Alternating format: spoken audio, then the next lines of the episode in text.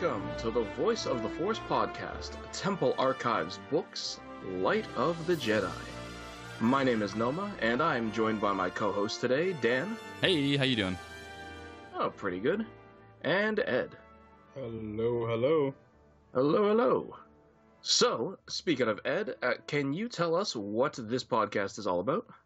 Yeah, and on Temple Archives, we talk about Star Wars canon, can be books, comics, movies, TV. We summarize the story of the either chapter, episode, or book, and we discuss how it relates to any Legends material, any canon material, where it fits in the timeline, and honestly, whether or not we liked it, and just general talk of the book itself, or the show, or the movie. but we do have a new format for uh, for Temple Archives, and Dan's going to tell you a little bit about that.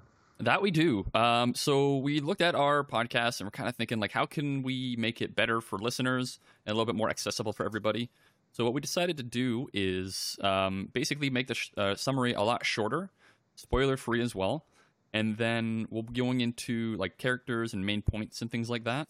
Um, but first, when we do our first discussion, it'll be spoiler free, kind of first thoughts about that kind of stuff, and then it will get into another discussion where we'll talk about you know the main points, maybe some sub points, a lot of characters that were introduced, their actions, the you know what happened in the book in, in detail uh, from our comments and discussion there. So if you're not interested in that, you can just skip that part and uh, listen to the beginning. So uh, yeah, we're trying to make it a little bit more accessible for everybody. Hmm. Yeah, so you know we'll try out this new format, uh, see what we think, and uh, you know also see what you guys think. And especially for that second part, for what you guys think, we'd love to hear your feedback on if you like this new format, if you hate this new format. I mean, anything, right? Just hearing your thoughts and kind of using that to grow. And uh, speaking of that, before we get into this book, uh, we'd love to hear your thoughts and feedback on this episode and really any of our episodes. And in order to do that, you can contact us in a variety of ways. Uh, Dan, would you like to go over the ways that they can contact us? Sure. Yeah, you can find us over on our website at voiceoftheforce.com where you can find all of our episode posts, uh, all categorized into Temple Archives, the news show, uh, the discussion show. Uh, new show is called HoloNet Headlines, which is new. Uh, we did that last. And uh, we also have a section for our store. You can buy t shirts and stuff there to support us.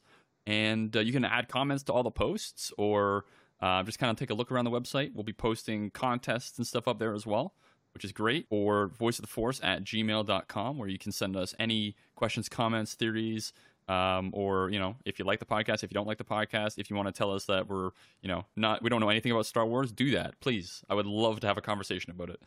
Um, and uh, you can also find us on social media on twitter instagram and facebook.com slash voiceforcepod. Um, on instagram and twitter you can find us at at voiceforcepod. Uh, make sure you retweet and repost our new episode tweets when we send them out. Um, that helps us kind of grow with more listeners and uh, then we can have a lot more discussion with more people and uh, hopefully get some more voices in here and uh, expand the voice of the force in a way. And uh, you can also listen rate review and subscribe to the podcast on apple podcasts google podcasts soundcloud spotify and pretty much all major podcast platforms. If you review us with five stars and you know send a comment in there as well uh, letting us know what you think about the podcast it helps with visibility and honestly it only takes a few minutes um, I did it for a few podcasts that I like to listen to, and it just it just helps, and it's nice that uh, someone takes the time to do that kind of stuff. We've had I think two reviews so far, uh, both five stars, which is great.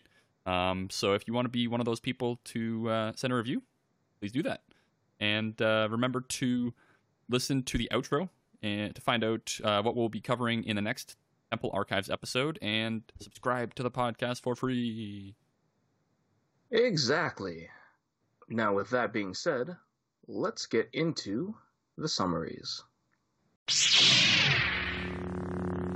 So, before we do, there is a short story that takes place right before this. It's kind of like a prequel, so we'll go o- over that very briefly.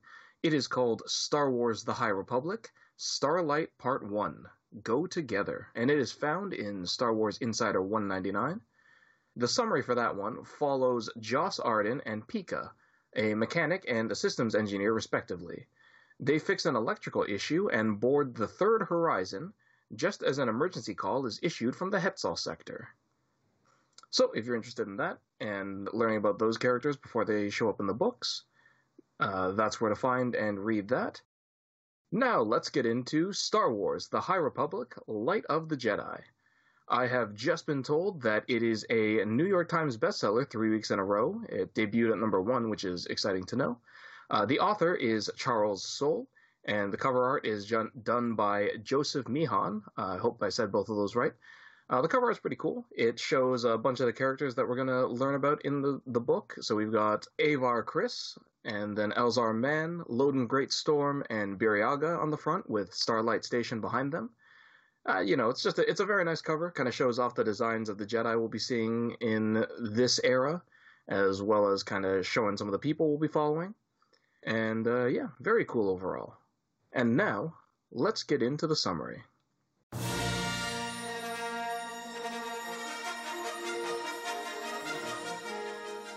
A disaster in hyperspace leads to widespread panic in the Hetzal system and puts the Jedi and Republic at odds with the mysterious Nihil. These Outer Rim pirates use unknown paths in hyperspace to move beyond the Republic's sight. The Jedi's Outer Rim forces, headed by Jedi Master Avar Kriss, are forced to go toe to toe with the Nihil and the unknown motives of their eye, Marchion Ro.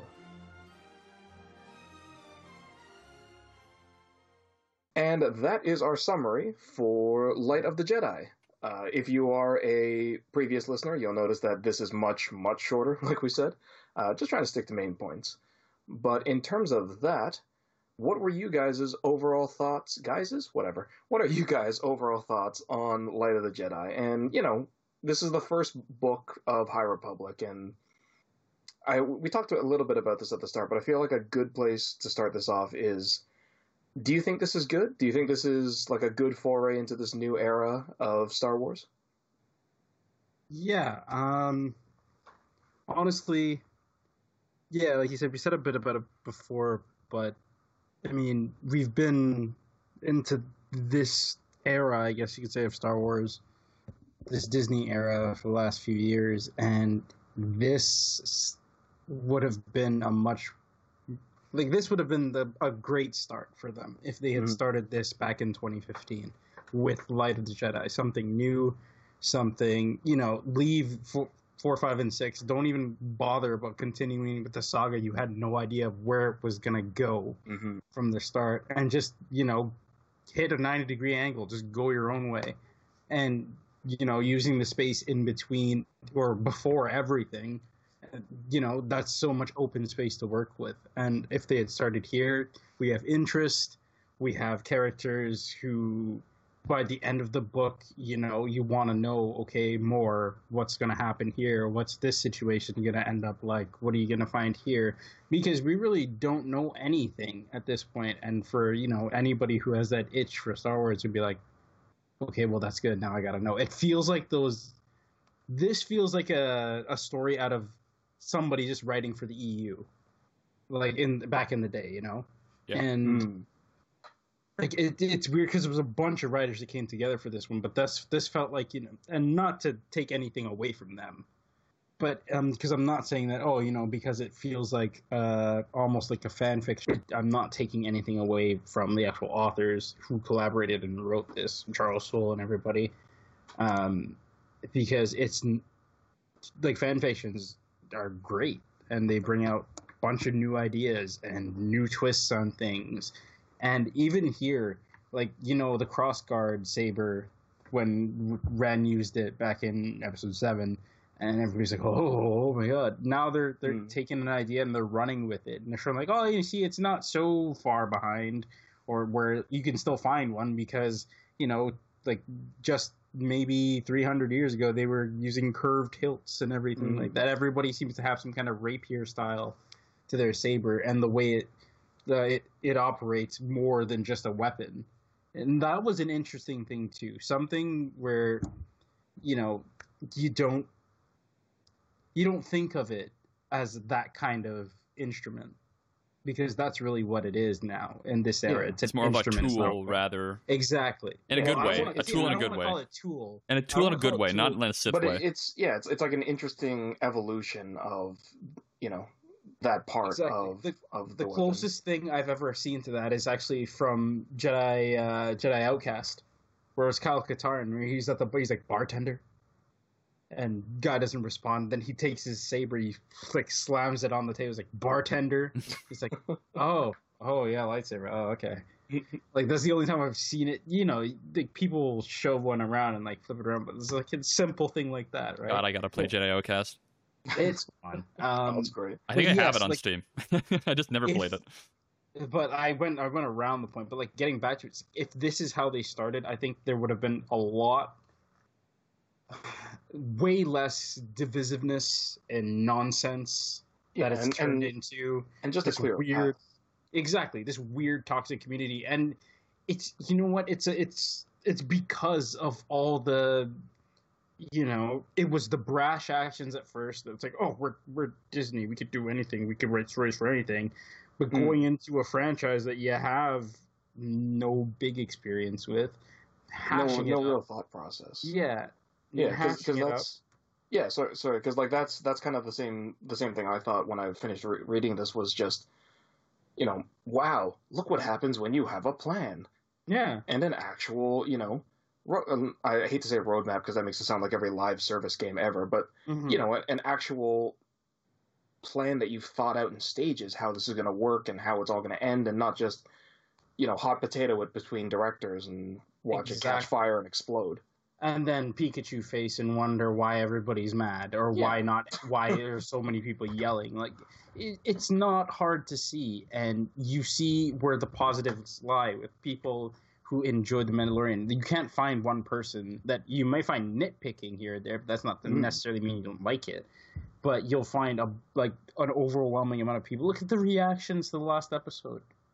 You have Oh, yeah. grown people crying, tears of joy, tears of sad, t- just tears of they don't know how to feel, tears, tears of feeling. You know what? I've waited five years for this. Mhm. Yeah, and I You think know? Like, also like that's the biggest thing. just from Mm. like talking about the Mandalorian's last episode, it it speaks to like even our listens for the Mandalorian episodes that we have for each podcast that we did. The, the last one has the most listens, which shows people are actually like seeking out and trying to find more information on stuff, right? Yeah, yeah, and I mean, like, I don't think Light of the Jedi is going to immediately catch as much attention as Mandalorian, but it's definitely in the same vein. It's a You step see, in they- that, that same right direction. Mhm. But they've done the best thing you can do with a book. It's like you've you've piqued curiosity.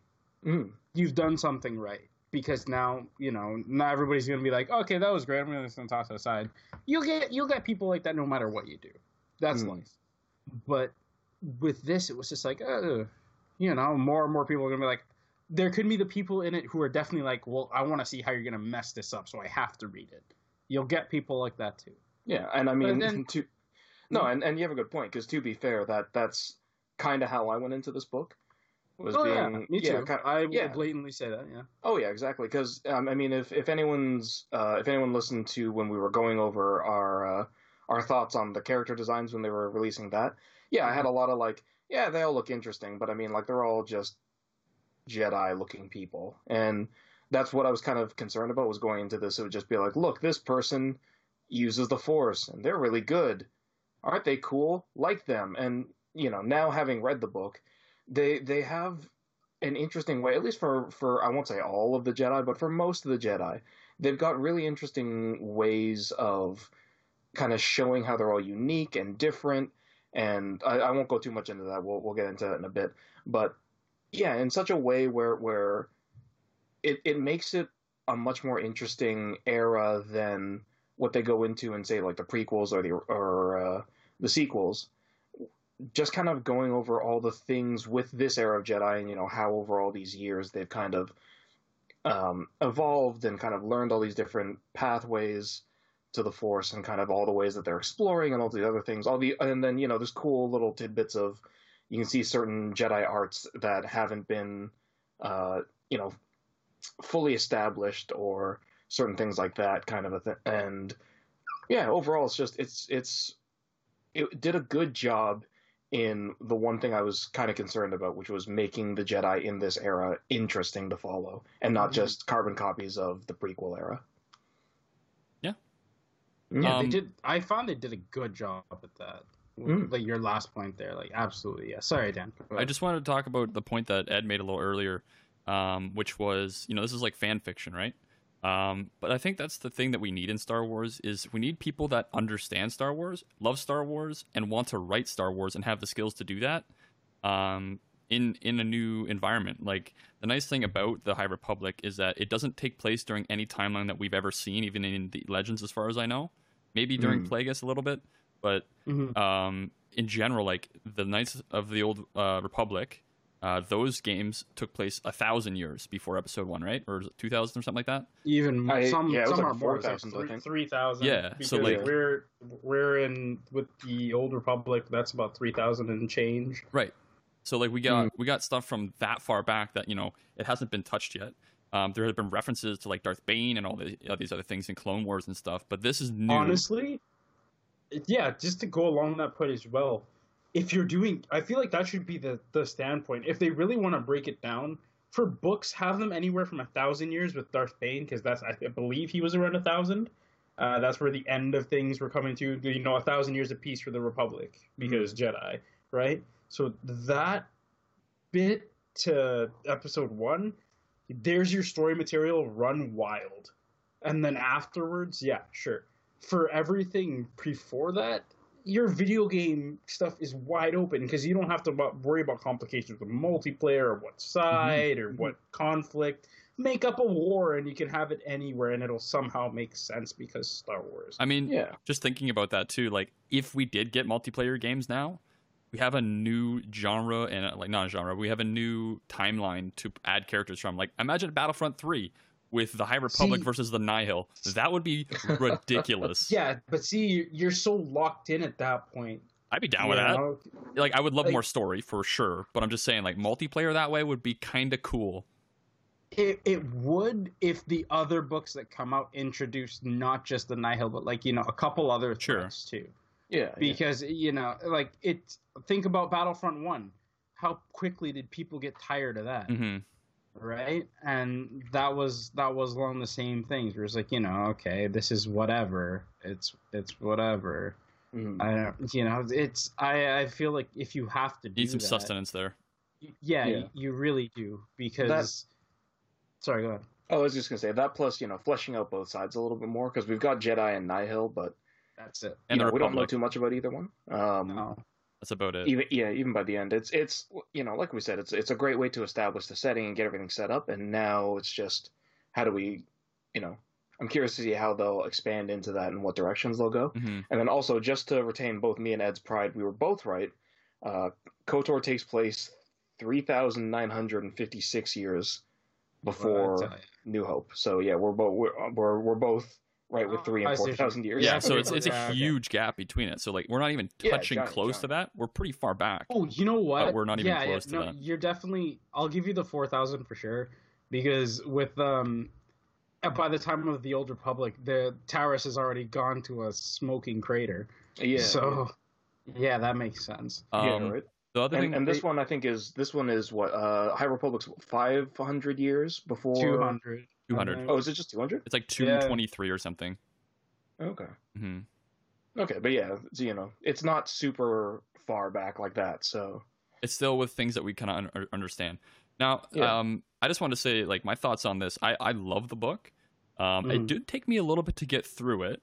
Um, for the audiobook with Marc Thompson. Not that he didn't do a good job or anything like that. I just mm. my, I think at the beginning of the book, my patience was like I, I was just kind of like, okay, let's get going on the story.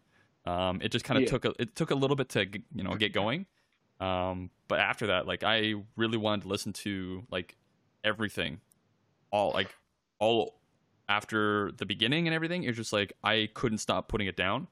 Um, and uh, I found it, it was really interesting with the the Nihil and all that stuff that they have going on. Um, mm. The Jedi and the Republic, it's almost, it's almost like how like their relationship together is is kind of like the relationship be it's a little bit tighter i think than the relationship that we see in episode one with the jedi. Um, which is interesting. Like the jedi and, and coruscant and the senate and everything um, with the republic that way. But mm. I, I, don't know. I, I enjoyed it. The jedi are very interesting. Um, each is very unique compared to what we get in like episode one to episode three at least, um, where you kind of get a little bit more details on their connection to the Force um, in their specific ways, uh, which I thought was really really fun. Um, and if anybody's gonna do stuff like that, I am glad it's Charles Soule because he understands, I think, the Force better than probably almost anyone in the Star Wars uh, Lucasfilm, um, current current Lucasfilm uh, mind uh, hive, I guess. Um, You- you're you're throwing a lot of shade at Dave Filoni there. no, but like I, No, I, no, I, no, but all I I'm saying is like he what- no, no, I- probably I- I he know. probably like knows as much, if not more. Like I am assuming they talk on a frequent enough basis about the Force that Mm. like they're the only two that understand the Force to the degree that they do. You know what I mean? I yeah, Yeah, because the way it's with the way they portray it for characters in the book, I think was awesome. Mhm. Other than that, like there, no, that's not to say like I'm 100 percent positive of all this. I'll go into the stuff. I need the spoilers for that, so I'll wait for that. Yeah. Because there are things I disagreed with, or I'm just I'm cautious about. Sure. I should say, but um, yeah, the way they depicted it was great because it was like it reminded me of an old um, Street Fighter um, like fan film again, right? Where it was like Ryu and Ken and they were practicing stuff, and when Gouken is just like you know the Hado or whatever is with you or something, it's like how do you feel?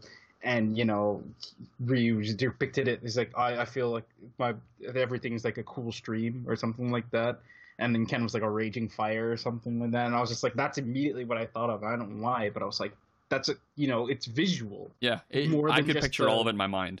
Exactly. Yeah, It's easy to imagine. yeah. It, it, that's it a really translates good really way well. to do it. Yeah, it translates really well from uh, words to picture.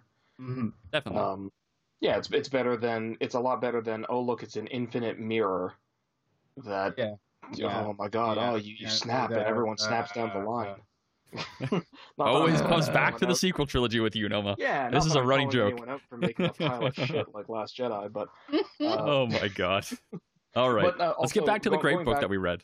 Yeah, exactly. So I was gonna say, going back uh, a bit because you, you mentioned this, and, and I definitely Holy shit. you yeah, you you can bleep that out if you want. But uh, yeah, going going back a bit because you uh, brought this up, and I definitely agree with you. Uh, yeah, if there's any uh, negative points I have for Light of the Jedi, Part One is very slow.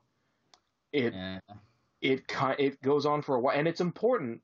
Uh, you know, it's it's important for for the setting, and you know, definitely what's happening and introducing people. But yeah, by by about the three quarter mark of part one, I was like, okay, let's let's let's go. Let's go. I have a question for you guys too. Hmm? Um, I- I don't know if it's just me or if it's the audiobook format or if you like physically read it. Um, I listen to all the audiobooks. Um, I don't really read the I, books. I mean, I hope so. well, I mean, I don't read the book. I don't read the books like physical copies, even though I do own them. Um, I usually listen to them, and then if I want to go back, I usually go back through the book.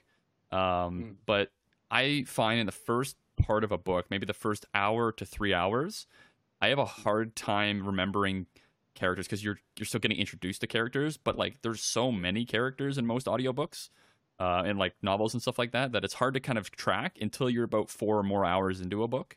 You guys find that as well? Like there's so many names being dropped and characters being introduced that you're like, okay, not specific for this book, for most audiobooks. I mean, uh, do you guys find hard to like picture these characters before the book gets going, or is it still kind of like what I have, where it's a little harder to kind of get going on it and get these characters until you're about four hours in? unique experience for this one. Um, I had read reviews before I actually bought it, and a lot of them were saying stuff about multiple characters or too many characters or all this. So I knew there were going to be a lot to go in with. So I tried. I actually tried to keep a running mental tab of everybody who I've who's gone over so far, and they've they've reoccurred enough, except for people who can't, um, for whatever reasons but they've they've recurred so many times. I'm just like, all right, I have a good picture of you in my head. So every time I see your name, I'm gonna picture you, and I'm gonna stay that way. And I'm gonna stop reading when I picture you, and I'm gonna say your name about five times, and then I'm gonna go ahead.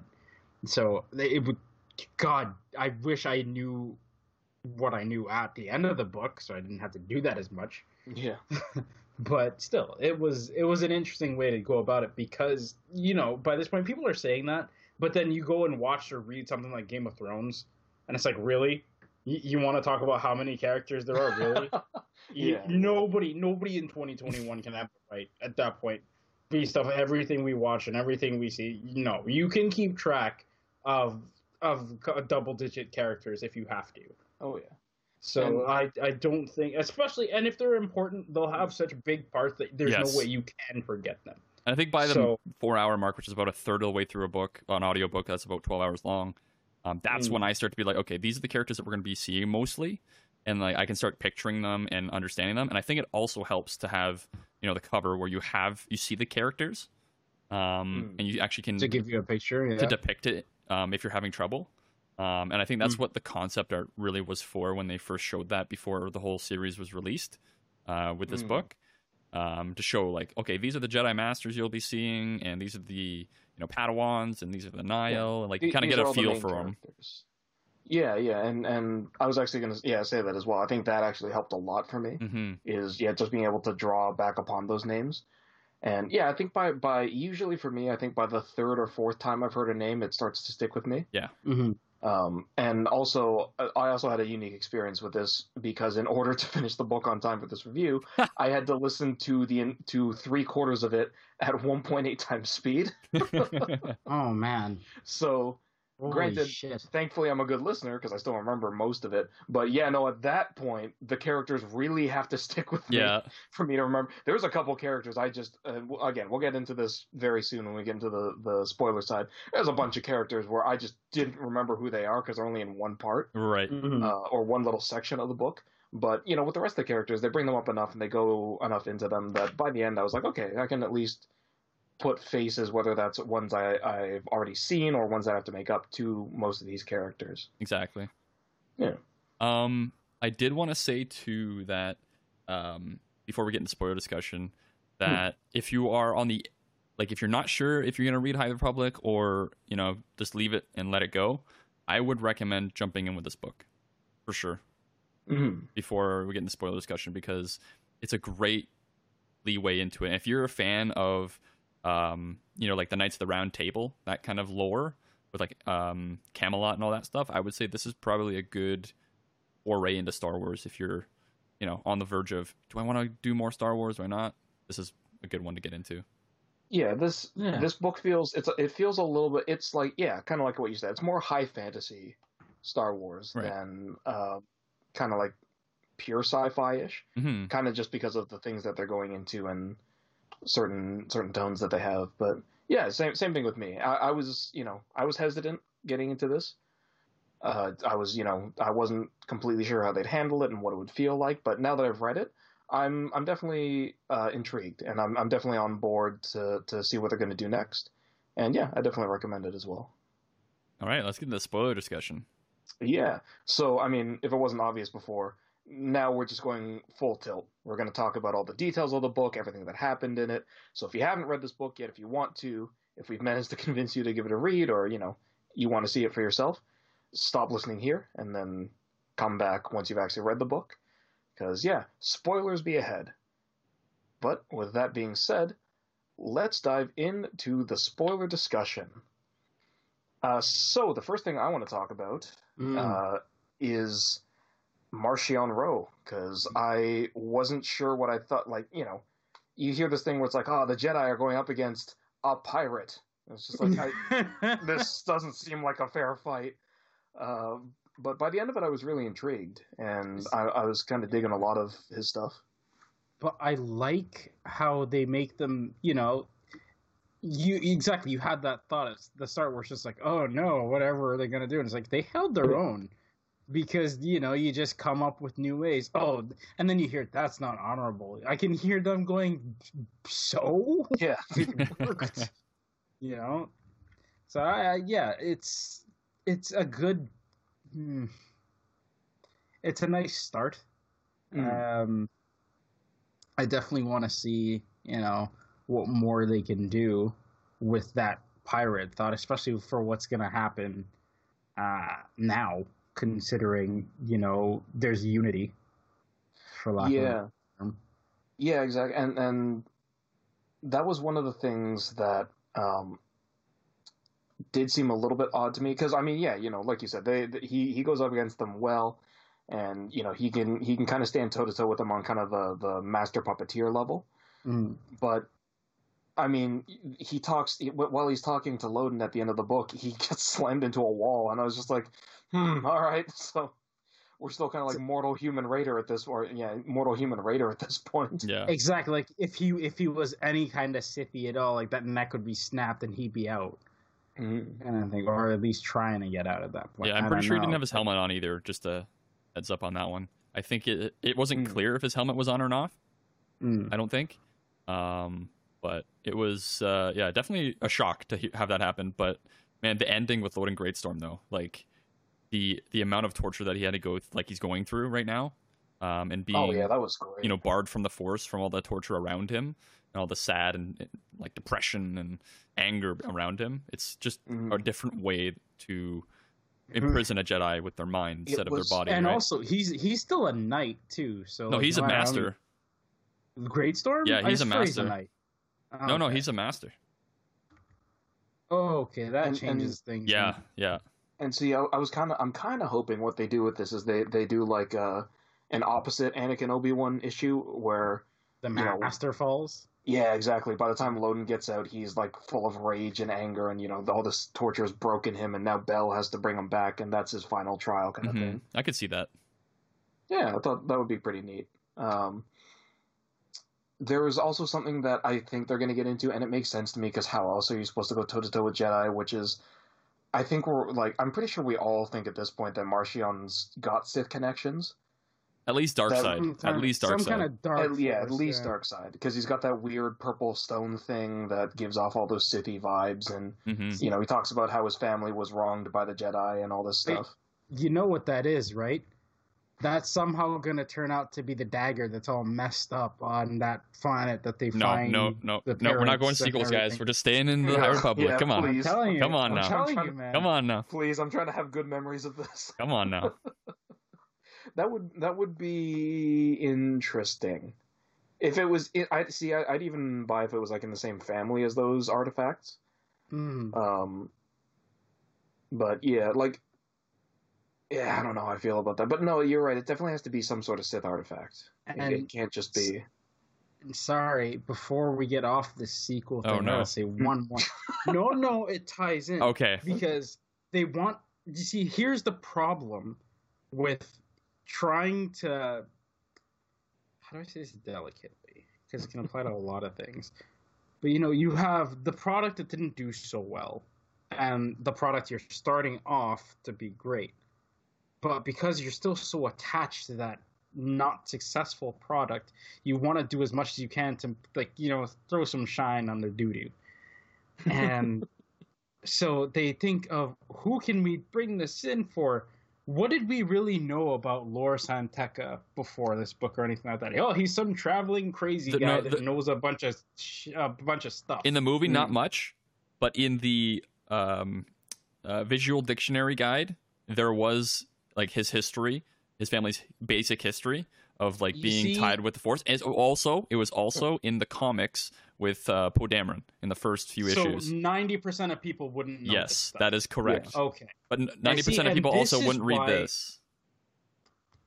Mm, this is why you start the with the books first. And then Mhm. you make the movie adaptation about it because Yeah, the yeah. books are there they give you all the information. Then on the screen, if they want to, you know, for money issues or creative whatever, they have to cut some parts. You look at the Harry Potter movies. I was just about to say that. just Mm. yeah, everybody's just like, well, that part, that part, but you're paying attention though. You're watching because now you're looking for those parts. And if they do a like a almost Lord of the Rings thing and have about like ninety percent of it to the T of what's in the book, you're walking away happy, doubly happy. So because you have the book and you have the movie now. Mhm. Yeah, and I feel like yeah, and I feel like that's also important because then it doesn't. It also doesn't feel like a cop out, right? Exactly. it doesn't feel like you have to save yourself now because you you Yeah. made one big big shambles of it. Yeah, because you do the movie first and then you do the books. Then it feels like oh well, they had to explain it because it didn't make sense. But yeah, you do the books first, then the movie, Mhm. and then it turns into why didn't they why didn't they explain this? And they go, well, they did. Well, they did it here. Beforehand, so you know it was even if it's just like you know that's two pages of text where nobody speaks but it's a motion from this guy that explains that two pages there or Mm. whatever I did then you have that you have justification before the the actual product not here's our thing oh god you didn't get it here's us justifying it now yeah, yeah, but you know what? Cop out. Honestly, No, we we I'm- I'm this gonna the s- entire time. I'm gonna say this from from a pers- my perspective, which is Mm. yes, they had Ho- like Hosnian Prime in here. Yes, they had the San Tekkas. Yes, they had a whole bunch of things from the sequel trilogy. But honestly, it didn't feel like it wasn't Star Wars. Like it felt like yeah, No. no, this is this is that's not what this i'm is saying this is like it's not that for, for me at least it's not that Mm-hmm. big of a deal it's like yes it's part of star wars now like those things are part of star wars whether we like it or not Mm-hmm. so i mean you can have it only in the sequel trilogy which kind of wouldn't make sense but yes it wasn't in this uh, prequel trilogy and it wasn't really in or at all in um, the original trilogy so they have to do something where like it's mentioned and it has to kind of be more in continuity with other things so bringing into Mm, literature i would say is right is is the thing where you know you can kind of give it some some legs. Yes, you're right. It wasn't you know everyone was like, "What the hell? Why is this in here in the sequel no, trilogy?" No, no, no, no, no, no, no, no, no. See- you're not getting my point. You're not getting my point. Because I only that's only preamble. Because I started off with saying that because they introduced them in here as with the family. and- Let's say everybody knows their family history, everything like that, right? Sure. You the hmm. problem with placing them, you place them there for a good reason. Okay, now you place them here. It's like all right, but remember you have that chunk of stuff that happened in the middle. Now for every big event, you've made them so important. You have to write up ways of why they weren't a part of that, or maybe they had some small part off screen part of that. But now because they're so influential, the first thing is their house and their home is on Naboo and they live there and it's a family thing or whatever that is. So by the time the occupation rolls around, I'm assuming these guys are still going pretty well. They're a rich family. It's They're possible that they don't have a lot of. whatever it is. They don't. They could have. You know, 200 years goes through. A dynasty can fall, or like a family can fall from It can. royalty, right? yeah. It or, can. or from a higher standard on but- Naboo. i- at that point, you know, if they fall from grace or whatever have you, maybe that'll be explained in the next two books, and, and that, and but that in and of itself speaks to why they weren't as a part of those. But then everybody knows this Lor San Tekka, so it seems like they still have good standing. Your Well, I uh, can hear rattling. yeah, your your cable's hitting your mic. Oh, sorry, sorry, Oh, okay. sorry. Um, yeah, but by by episode seven, they're still in good standing, and everybody's trying to find this guy because Yeah. their reputation's still that See, good. And, so and it that, can't be a it can't be a family falling due to failure or something like that because that's not the case. I mean, they So they they were trying to to find him because he well, was. creative. we, we could we could see with that as well, right? Because um, there could be political fallout from this because you know they do Yeah. mention in this book that you know the San Tekkas do already have a theory about Mari. Um, you know when when they have the meeting with uh, Is she still uh, alive? Kriss That's and crazy. Elzar. Yeah. Yeah, they they have that little preamble of oh god, this could be her. Who else could it be? Um, so who knows? There could be political fallout. Maybe they have to to leave Naboo. That kind of leads into uh, you know episode seven. I actually uh, because Dan brought this up to me a little bit before we did the this podcast. I Mhm. completely forgot about that character. I j- he's in so little of episode seven. I, he's he's just been erased from my mind until it was brought up again. Um, I do agree that bringing the San Tekkas into this, it's interesting. It kind of adds to the lore a little bit. Um, maybe it's just because I'm I'm incredibly spiteful, but when they mentioned Hosnian Prime, my eyes rolled into the back of my skull. yep. I was it, I just had that like, no, stop trying to make it a thing. At least Coruscant's the, the, the capital still of the I, I know, I, yeah, I know, but like that just goes to show even more so that it's just that we don't care. Mm. You know, as as weird as that might sound, because it's just like yeah, you know, every, you mentioned Coruscant and this this matter, of like what made Hosnian Prime so special that it has to be mentioned in the same in the same sentence as Coruscant. That's this the answer though. You don't know But the- because nothing's really been explained about this planet, so we don't know what it is other than the New Republic The- capital. The other That's thing too. The other thing We don't too know would if it's another city world. We don't know if it has production. We don't. We don't know what value it is other than it is. I. I could say the same thing, and I'm just devil's advocate here. I could say the same Uh-huh. thing for Eriadu. Like, why bring that in? No, no, no. but just- hold on, hold on. Let me say. So, like Eriadu, yes, it's Tarkin's homeworld. Cool. It's also a homeworld where people are pretty vicious. Like they are, you know, warriors, right? Um, which makes sense with the whole plot that goes there, where you know they try and you know extort them for money, and then later on they get their revenge, and Eriadu basically destroys the the Nihil group that was there. But it's But just you like why? The point. You why- just answered your question. But okay, yes, See, see, Eriadu here's- here's- is you know tied to a on that. character. Yeah. And no, no, but so, Go so no, no, no, no. But the, the planet made the character. Not I feel really. it's Much So also- different also if he wasn't here's- raised there. yeah, the the difference I feel between Eriadu and Hosnian Prime. Well, there's a huge difference. I'm saying. Well, I'm just like for me, like the reason that I I freaked out was like, oh my god, Eriadu, we're going back here, as opposed to oh god, Hosnian Prime Right. is initial impact and setup. Like the initial impact and setup of Eriadu is let's spend an entire novel dedicated to how this world shaped Tarkin Right. and built him up into the person that he is. Right. Exactly. it, it's it's a cornerstone to Tarkin's book, and it, I think it makes his character a lot better. The impact of Hosnian Prime is it's a planet that we don't learn the name of that explodes when it's first introduced. Yep. No, I get you. I get you. and that's that's I think the big difference is it's like once because first impressions are important, right? So if you set it up as a thing where it's like this is literally a huge cornerstone of a character, then I'm gonna get invested as opposed to this is a planet. Yeah. Because you think about it, and you know, you ask people, "Oh, what do you know about I- Eriadu? What do you know? Oh, the Carrion Spike. Oh, the Yes. Veermok. Oh, this. Oh, this. Oh, th- oh, yeah, the Yeah, Tarkin spy. family. Oh, these. Yeah. You can say things about it, and important places. Like if you ask a tourist about, like you know, New York City. Oh, Empire State Building, Central Park. Oh, it's the same thing. You Hmm. know something about it. There's some investment on it, and where you are born shapes who you are. I still believe Tarkin would have been completely. He they Oh, sent him his to character the would have been his how- yeah his his life would have been completely different. I agree. Now, Oh, yeah, exactly. So But whereas that- it's like, and this Yeah. is why it's like you're just name dropping at this Yeah, point sure. when you say it's it's unnecessary. but it wasn't a main plot point in this But book. that's a, And Ed, that's the but Ed brings point. up a yeah. Ed brings up a great point. You talk about Eriadu. You can talk about all sorts of things you know about Eriadu. Name me one feature Hosnian Prime has. The New Republic Senate. of- That's it.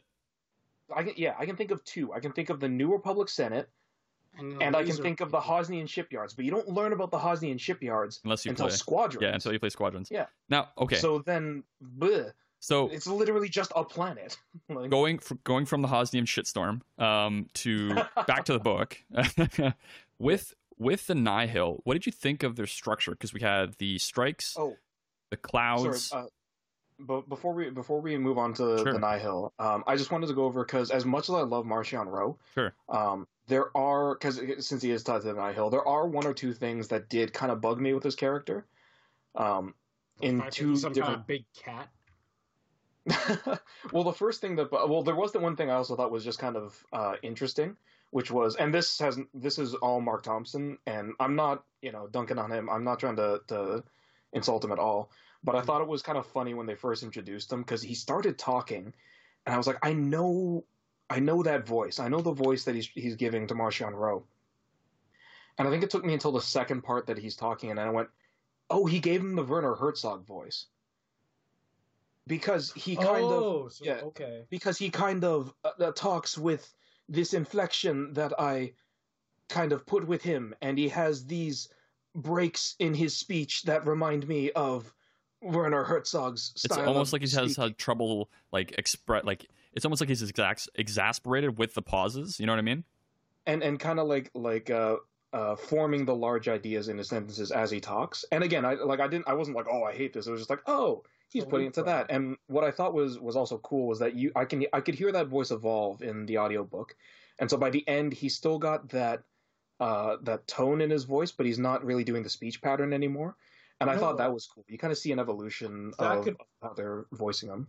That could probably be due to the character arc he goes through in and of itself, right? That's when true. he finally true. sheds that okay i'm done playing this passive guy i'm taking control now and you see the voice change like that that would be brilliant acting at that point Actually, yeah, that's actually that's actually a really good point. I didn't think about that because yeah, at, at the beginning he does he does yeah, Marchion definitely comes off as like yeah timid and Yeah.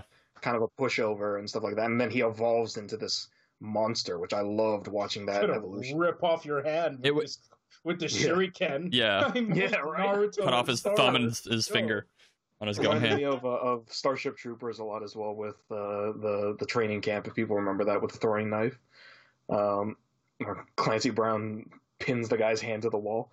Um, but yeah, like so, one of the only things that bugged me was at the very end when Marchion's talking. He's like, "I planned all of this, everything from the Legacy run up till now. You've all been dancing on my strings." I was like, "Nah, like, I I hate, I don't like that archetype." Where it's like literally every every breath that now? you've taken, and yeah, every every bite you of food you've taken was part of my plan to. Uh, oh god, there's an example of that that I. Oh, it was the the uh, uh, Yhwach in Bleach. If anyone, Yeah. uh, Oh fuck! in- Yeah. it was like yeah, yeah, that- every every Yeah. moment of your life, Ichigo, I have That pulled the on these strings to. Yeah, I was like, no, that's that's, That's stupid. sellout bullshit. But I think Stop I Yeah. think we that. we talked It- about this it's before a too. to make them seem smarter than they are. Whereas, Yeah. like, he talked, Marchion Ro talked to his uh, storms, the, the two remaining storms, I guess, and he said, Oh, like, the, these um, things. Tempest. He said, yeah, like, the Legacy run was an accident that They're even. Tempest runners. yeah, the Tempests. Um, Yeah, yeah. And he said, like, the like that was not planned, but it, you know, it set off a, a whole thing of events that, you know, it kind of worked in our favor. And then everything since then has been my plan. And then he goes to talk to Loden, and then he says, no, that was part of my plan too. And I think yeah, yeah. I think my point would have been I think we talked about this Noma was Mhm. his um his demeanor in front of Loden was to create despair and it's like everything that has led up to this point has been me and it's been all of my ideas and my plans to show like how kind of intimidating and um crazy this guy is and how much Yeah, he's just going to go through Marchion Palpatine. Right. It's it's basically yeah, it's basically just And- trying to show and I think it worked on Loden because he shoves the guy like he shows Marchion into like a pole or like a, a beam or whatever, right? Oh yeah, he makes him he makes him respond in anger. Right, which is exactly what he wanted. and and that's what I hope. I, I hope that it is.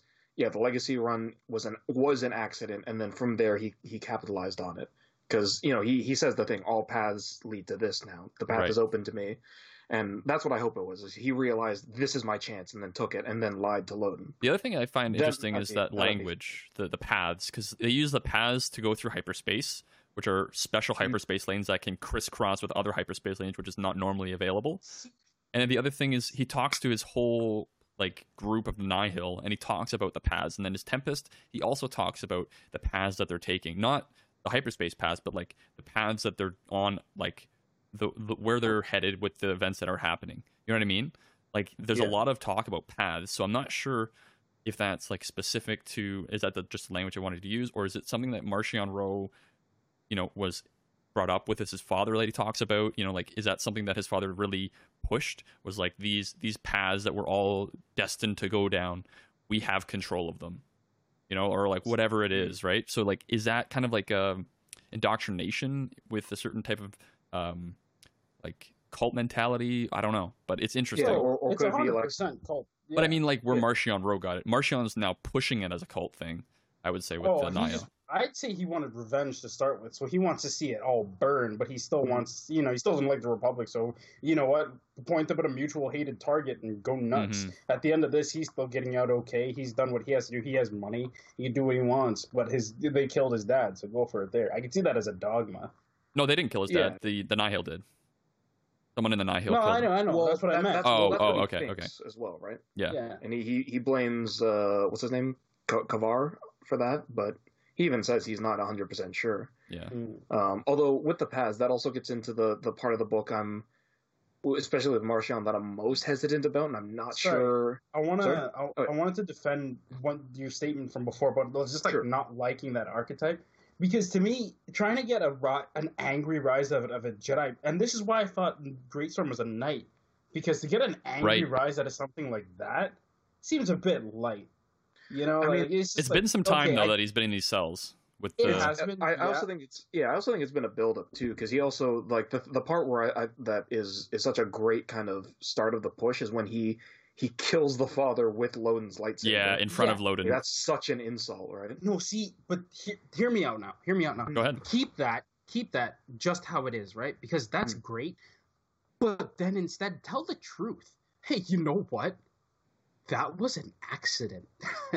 And now we're here because Yeah. you were still powerless to stop us and there's nothing you could have done. And guess what we're gonna do now? We're gonna go do all this stuff and you're gonna still be stuck here because i ain't letting you go because this is too good of a fortune to pass up. Think about that. Not only are you have somebody angry instead there's despair and you've lost hope which is what they're all about. Because you know what? This was just chance it wasn't somebody who wanted to go through all this it, it just happened and look, there's nothing you can do about that. Now you're gonna be master and be like, oh, I must accept how this goes, or are you gonna fight?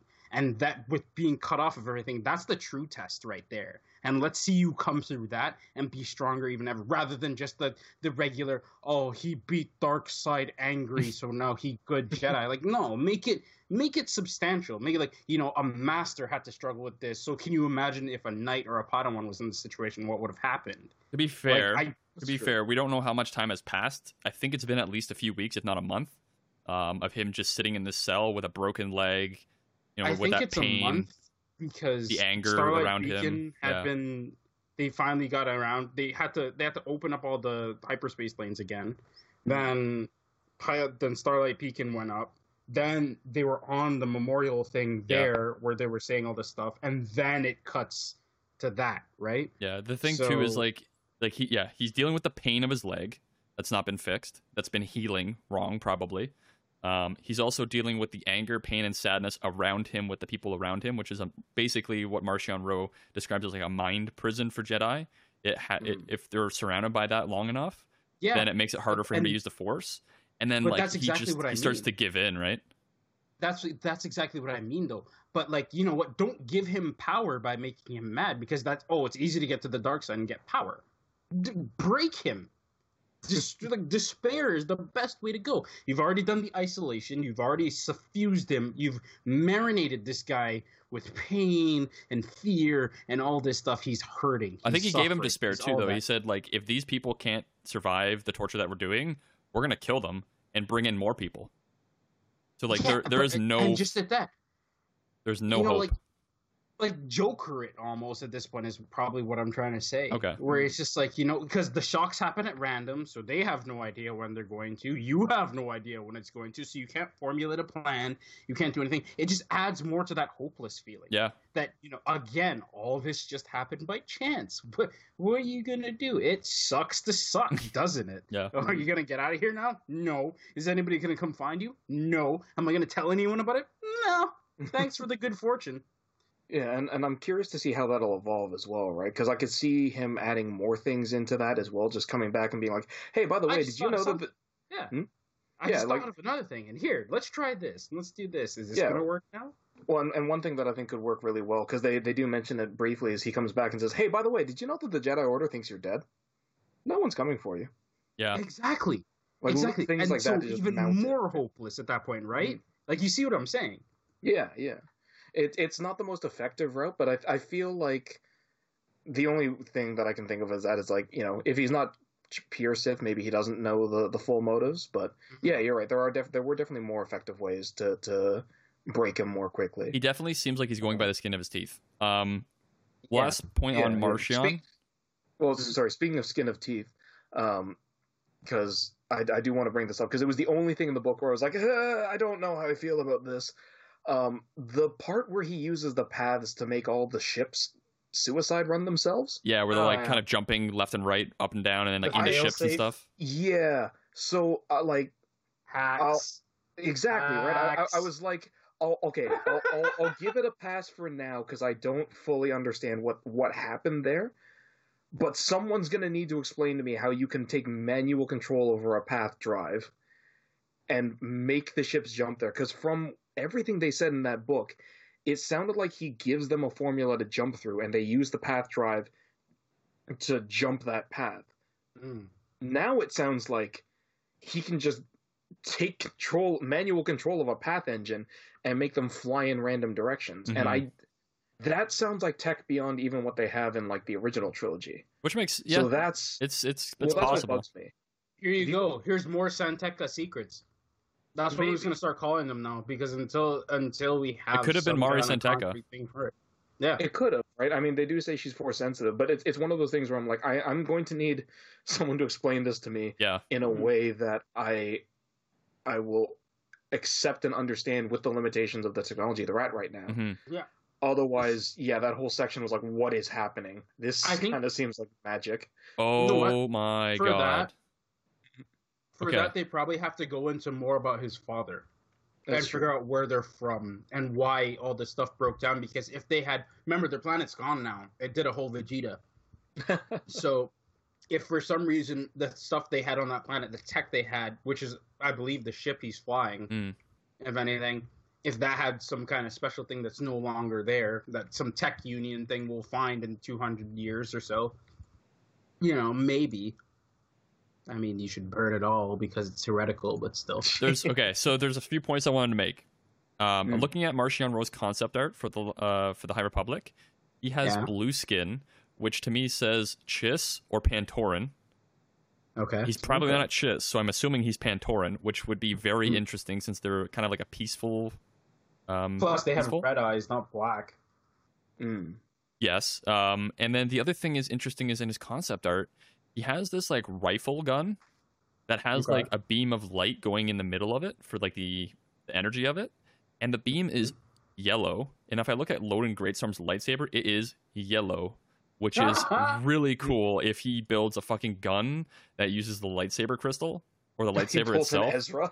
like well, no, like it's No, like you know it looks what? like a shotgun rifle type gun, and it's like that would be fucking awesome if he does that with no, Loden's no, it's- lightsaber. It's already been done. It's already been done. Remember, what's her name? Had she made a sniper rifle out of her Yes. the pilot lady? She did the same thing. She like she was like, here, I'm gonna attach my lights. It's again, it's Well, Lo- Power Rangers. Lo- Loden does that when he has the gun from the ship that fell, right? When he when they shoot the Nihil on that planet to save yeah, the farmer yeah, family. that's what I was He shoots it, right? That's Yeah, what. I was thinking. The other thing too is he had used the cannon for it. the other thing too is in the comic series, I think it's Darth Vader. Um, when Darth Vader is going around trying to kill you know remaining Jedi and stuff, he finds I can't remember her name, uh, the librarian from the Jedi. Oh, Jocasta Nu. Because knew she he finds her at the like in the temple or whatever or wherever she was, and she she's running away from him, and she goes into this like back, like, I guess like um, archive area, and she actually busts out like a gun and puts her lightsaber in it, and it shoots like a huge blast from the uh, gun. But then Oh, obviously make it makes the lightsaber not be able to turn on for at least a little while, so it has to recharge, I guess. Yeah, it But was then a she- one shot thing. Yeah, but it was such a such a strong blast. So I'm like that. Okay, if that's what this concept art is, where he has like a cool lightsaber crystal type gun, I am cool with that. Like, cause load like that's even more like stuff going into Loden's face. You know, Oh yeah, you start using Loden's lightsaber to kill other Jedi. Right, and- be- like imagine a Jedi for going up against. art, though. Imagine Mm. him going up against a Jedi, and the Jedi feeling the crystal, like because they all have they all ha- the crystals all have like this, not sentience about them, but this feeling but to the like an, force. an imprint, right? right, and it's like so okay, should that all is turn red over time at that point. If if you get any, you know what, the lightsaber Oh should be the ultimate lie lie detector if it's based on feelings. Yeah, yeah. Because it's like, oh, you know, maybe you didn't make it bleed, but you murdered so many innocents. Okay, turn on your lightsaber. It used to be blue, now it's red. Oh, okay, you're I don't think guilty. that would be the case, but yes. yeah. No, but again, they make it feel. Oh, you put your feelings into it. Like, come on now, that was dumb. I- A very very minor uh, branch off, but that was the other thing in the book that made me go, "Oh God, why did you have to bring Yep, that back up?" yep. Was yeah, and, that then, and then not only yeah. that, but kill her right after. So it Yeah, doesn't matter. You right? just wanted to see that. Yeah. It's, well, I know. I agree with that. What the fuck? yeah. I'm just thinking about that. Right now. I I love how healed passionate you guys are about these comfortably. things. because it's such a stupid emo change. It's so Yeah, if it people is. don't know if people don't know what we're talking about. So in in one of the newer Darth Vader comics, uh, they go over how red they retconned how red kyber crystals are made. So red kyber crystals used to just resonate with the dark side of the force. Yeah, synthetic crystals that resonated with the dark side uh, Mhm. better than than other kyber crystals. Now in the lore, in order to make a red lightsaber crystal, you have to find a kyber crystal and qu- uh, quotes make it bleed. And then when you make it bleed and feel pain and despair, it turns red. And that is the most emo, like, like Calm down, Batman. yeah, it, like edge lordy garbage that I've ever heard. Yeah. And as soon as I read that, I was like, no, no, I hate this. So, It's so dumb. And so yeah, in in yeah High Republic there is a Jedi who immediately I forgot I literally even forgot that she died. I just remembered someone dies. Yeah. But yeah, it was like oh she found like an old Sith During lightsaber. that bullshit killed- the hyperspace jump nonsense. Yeah, yeah. It's even worse. The So, oh my god. The thing I wanted to talk about too was the rest of the Nihil, just so we can get through them and then into Yeah, the other yeah. stuff. Is so they have they have different um, ranks. They have the strikes, which are like the you know the grunts. They have the clouds who are in charge of the strikes, and each cloud see, oversees ten strikes. And then we have um, the storms, which are above the all of the um, clouds Clouds. in that tempest, and the tempest is the person who's in charge of that whole um, Like branch. basically. branch. So there's three Tem- branches. There was three branches, and then Marchion Ro was on the top of all three of those branches as the eye, and then Yeah, above. They kind of they kind of say that he's on top but also beneath. Them yeah, he's, 'cause he's he kind of have his equal. Kind of I see he's parallel. They're kind of Yeah, equal. parallel. That's why they had like these meetings, right? And they voted on stuff, which is interesting. But he had the he had the overall say, which Yes. is kind of bullshit. At the end, he's now be like the leader, Yeah, uh, he de facto leader. um, and then the other thing is we have Mari San Tekka, who he basically abuses for these paths now. Um, Mm. And uh, she is like this hidden thing that nobody knows about except for him. Um, like not even his tempests know that, which is interesting. Um, I, I thought the it took me a minute to kind of sort out what they were doing until they kept on mentioning like, oh, this is a strike, oh, this is a cloud, oh, this is a you know th- these different things, and I was like, okay, now I understand the system that they have, and it's pretty straightforward. But the only thing I could think of, guys, was oh, this is a pyramid scheme. I was like, oh no, is. it's like It you, of you know, Cloud. The eye does nothing, but he gets thirty percent of every. Right, of right, every, uh, exactly. No, legit. And Yeah. now, now all the strikes have Yeah. to go out and find their own strikes. Yes. So they can become a cloud. Yes, and if you get ten strikes, you my become a loom, cloud, and it's like, oh my Join god, my these are these are pyramid schemes, guys. I love it. Um, so I thought that was pretty funny, and uh, I don't know. Did you guys have a favorite character in the book? I'd say mine was Yes, I- probably um, Bell Zettifar or Yep. Loden Greatstorm. There you go. Yeah, I was gonna say Bell too. Just I also he- like he felt like Porter. most Porter Engle normal was pretty cool. Hmm? I like Porter Engle as well, like the 300 year old Jedi that had like all the experience and was cooking food. Oh, I, I liked him Uh, up to, to one point. Right. The Sword Master comes out. Yeah, I, I like. I, I, I'm I'm curious because I was I, I got to this point. I was like, I, I wonder if Ed feels the same thing because yeah, Porter was cool in the, in, in the beginning, and then he, he starts fighting the the Nihil. But there was a specific point where he's he's fighting the Nihil, and, and he's he's basically like, oh, I regret so much that I have to kill these people because they're all part of the Force, Yeah. and you know I'm severing threads of the Force. And I was and he said that, and I thought weak. Yeah. Yeah. No, I thought I thought it was an interesting concept as I a did Jedi. have something similar. Um, yeah, it was more like, uh, no hesitation, man. Come on now. Yeah. but um, but uh, no, I get what you're saying. But because like that, I think that's why they have to say he was like 300 years old, so he's already done everything. Yeah, he's literally had every role in the Jedi Order. He's a master, and now he's at the point where like he can just go do whatever he wants, but he still wants to be on kind of the front lines a little bit, um, which I thought was pretty cool. But at the same time, it's just like, no, I just want to spend my days cooking, man. Yeah, Yeah, and I he's like- want just, to I want to make the soup. I want to I want to Yeah. eat his nine eggs too. Yeah, like- right. Oh yeah, Stu. And and that was the thing, right? Where it's just like, you know what? Af look at that. After all that time, this huge, this powerful dude who's like best saber duelist in the galaxy, probably, and all that. He's just like, ah, I cook. What's up? yeah. It's like, what else do you do? It's like, I don't want to do anything else. Done everything else. I don't like anything else but this. And then you see, I thought you were gonna say on the way that they were going to the um, the confrontation, how he was like shedding layers. It felt like, you know, like unlocking limiters on himself. To be like, all right, It's, it's like a cook has Naruto, it's like a Naruto, like the eight gates, yep. The slowly gaining power but losing yourself. The daddy image has to go to sleep. Yeah, has to sleep. All right, who do we have now? The Ru- I, it's from like the Drizzt book, um, where he's in the Underdark and he just becomes the hunter or whatever it is. At that point, he's like, yeah, now he's just the swordsman. I like how you brought up that's Warden. I love it. Yep. Love and Drizzt. it's just like you know, this is this is him. He's the swordsman. That's it. And like Bell pulls off this move. He's just like, oh god, how did I do that? That's Yeah. amazing. I think And then he so he looks over, and then you just see Buddy just swinging away at them like, oh yeah, this is no problem. And he's Yeah. like, what? Yeah. I I, think- I did love I did love that point when Bell and Loden are like, "Oh my god, this guy can fight." wow, we're not as good as we thought we were.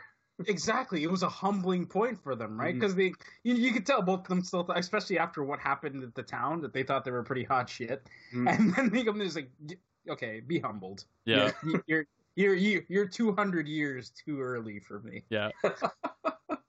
Um, I did Uh, like. I, I can. Oh, sorry. Keep going. I was gonna say I just I liked the conflict that they had for Bell Zettifar and like the different challenges he had to go through, which was quite a bit. Like at first it was his training, and then it went into you know he, they got ambushed by these mines by this farm, and then Mm. you know he had to. Sorry, even before that they had a you know conflict with the people on Hoz, um, Hetzal Prime. Up. front. Yeah, Yeah. uh, Hoz, Hosnian Prime. No. Um, No. and uh, and then they then he had to jump from his you know his uh, the starfighter Vector. to yeah the, Mm. the vector um, to go and rescue this girl that got thrown out the, the back of the, the ship from the uh, the Nihil, Yeah. and he lands they- it, which was kilometers of falling, and he Yeah. he he is just such a cool character. And then you get Ember on top of that. I'm like, at first, I didn't like Ember's name, but like how they depict Ember in this, and he just roasts the Nihil. She, I was just like, dude, ah, that's little br- puppy's a girl, and she is badass as. yeah Cool. that that Yeah. uh, that was awesome and i loved how they brought it up as like yeah normally the jedi don't you know think um, connections are a good thing right but how loden brought it up was he was like oh no it's just you know y- y- uh, she's a new team member we got to keep care of her of her as a Mhm. team member you know we got to make sure all our And team members are there. everything we're doing is an exercise. yeah exactly so i thought it was pretty funny You know what? To uh, put another point on that, even at the end when they think he's dead and Ember's there, and they're just like, you know, who has the heart? Because he's still walking around with Ember, and it's like, who has the heart to tell him to not do that? Especially Mhm. when he just lost his master and everything like that. You know, everyone was just like, it- it shows they still had some kind of heart back then.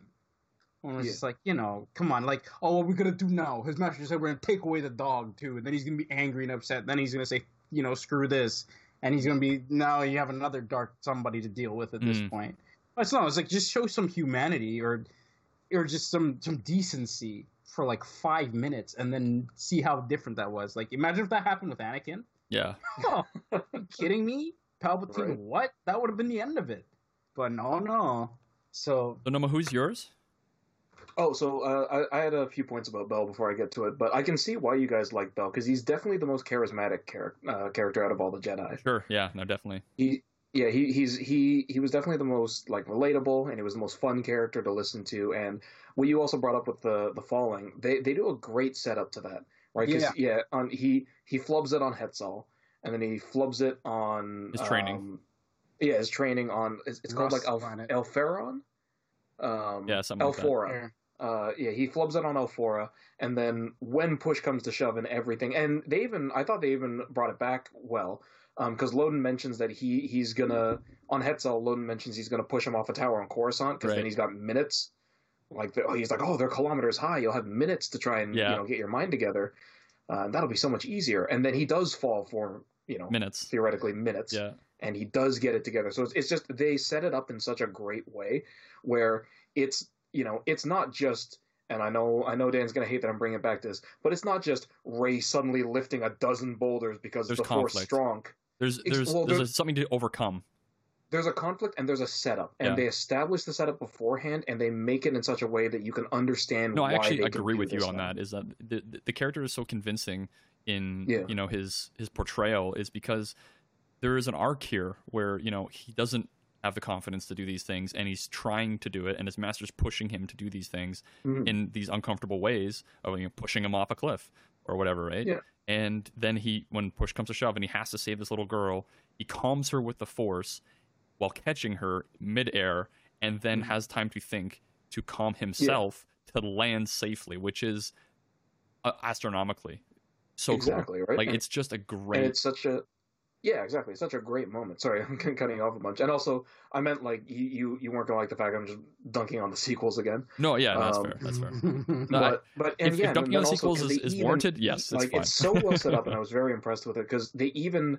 explain why you know loden's not with him every step of the way and he doesn't need to be there because he says every time there's a problem loden could fix. He just get he just lets bell try to fix right. it on his own because that's his way of teaching and that's how he kind of evolves through this. And i feel Which like that's also going to brilliant. be yeah exactly because it's also going to be a great setup now as he continues onwards because it's any anything where where bell tackles something now and it's his first time and you're like, wow, this seems like too much from. Yeah, but that's how he was trained. I, This is he's the what he's quintessential shonen protagonist. Exactly. Yeah, And- yeah. and it's good, and it's in a good way. Is it's the yeah again it's the Eriadu versus Hosnian Prime right where it's we have all this setup now with an entire book to show why Bell does everything the way he does, so that it's not going to be a mystery how he can fly the Falcon just Or, out of you know, nowhere. or if he goes off on his own to like do a bunch of stuff and does it successfully, you'll be like, oh well, he's he's just some overpowered dude. This is like no, because he's always had to take his initial first step on his own and then Yeah. maybe get help. Isn't, yeah, it's not he can fight with a lightsaber perfectly after fighting with a stick the entire movie. Again, Yeah. dunking on the sequels. I just want to take all- another s- side step before you say your character, but Burryaga is an Mhm. interesting uh, Padawan as well because his connection to the Force is very, I would say, sentimental. He can feel a lot of people's emotions and things like that. That's kind of where he is. Yeah. and like He- he, he's like he a was, force. Dangerous. he was sorry. He's a Mhm. Force. heretic. What were you saying, Noma? Because if the first one to fall, and I'm sorry to say it, I really am, but you know, though the whole like Wookie rage comes out at something if his master his master goes or something like that, because nobody but her can understand him.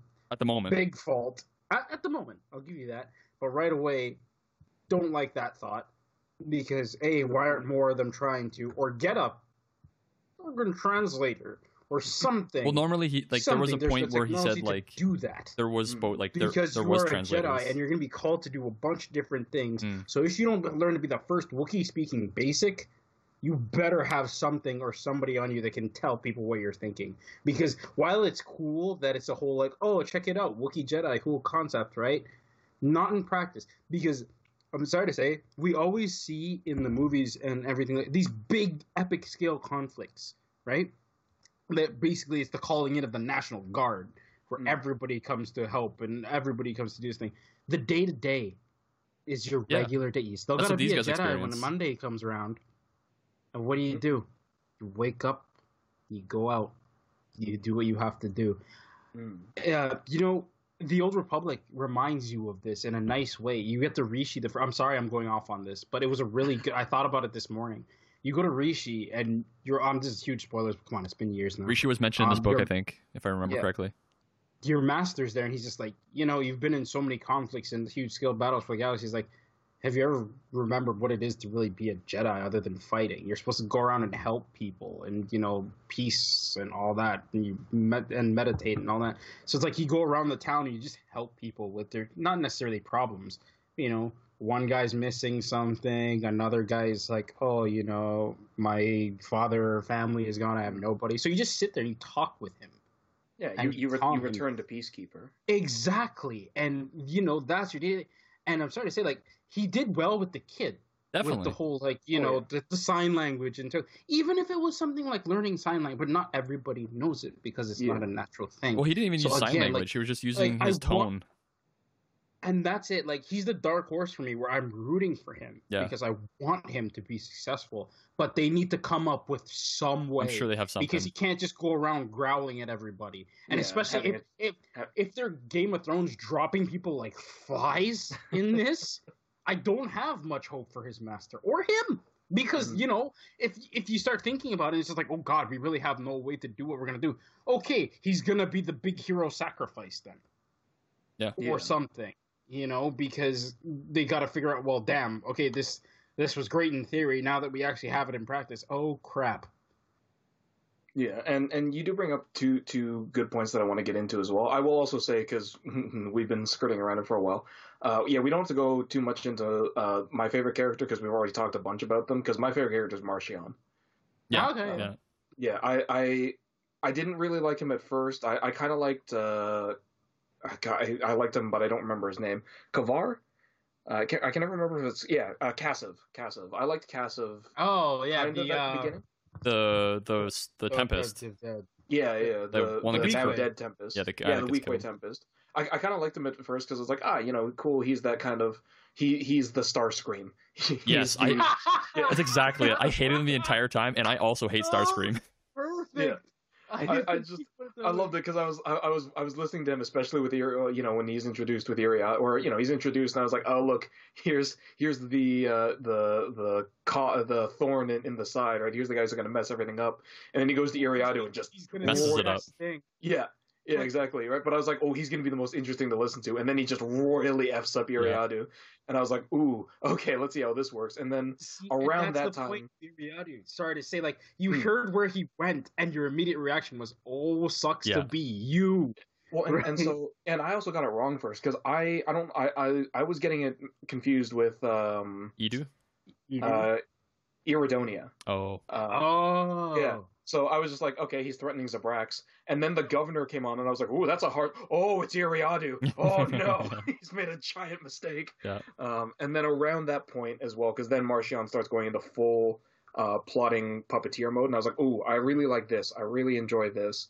Um, and yeah, from that point onwards, especially when he reveals uh, how deep he's gone with uh, uh Lourna, I was like, okay, now I'm definitely on on uh, Marchion's side. And then he executes the father. And I was like, oh, yeah. perfect. We're going like full. This guy's going full evil psychopath yeah. manipulator. And I was like, I I love. I don't know. I like rooting for for good villains.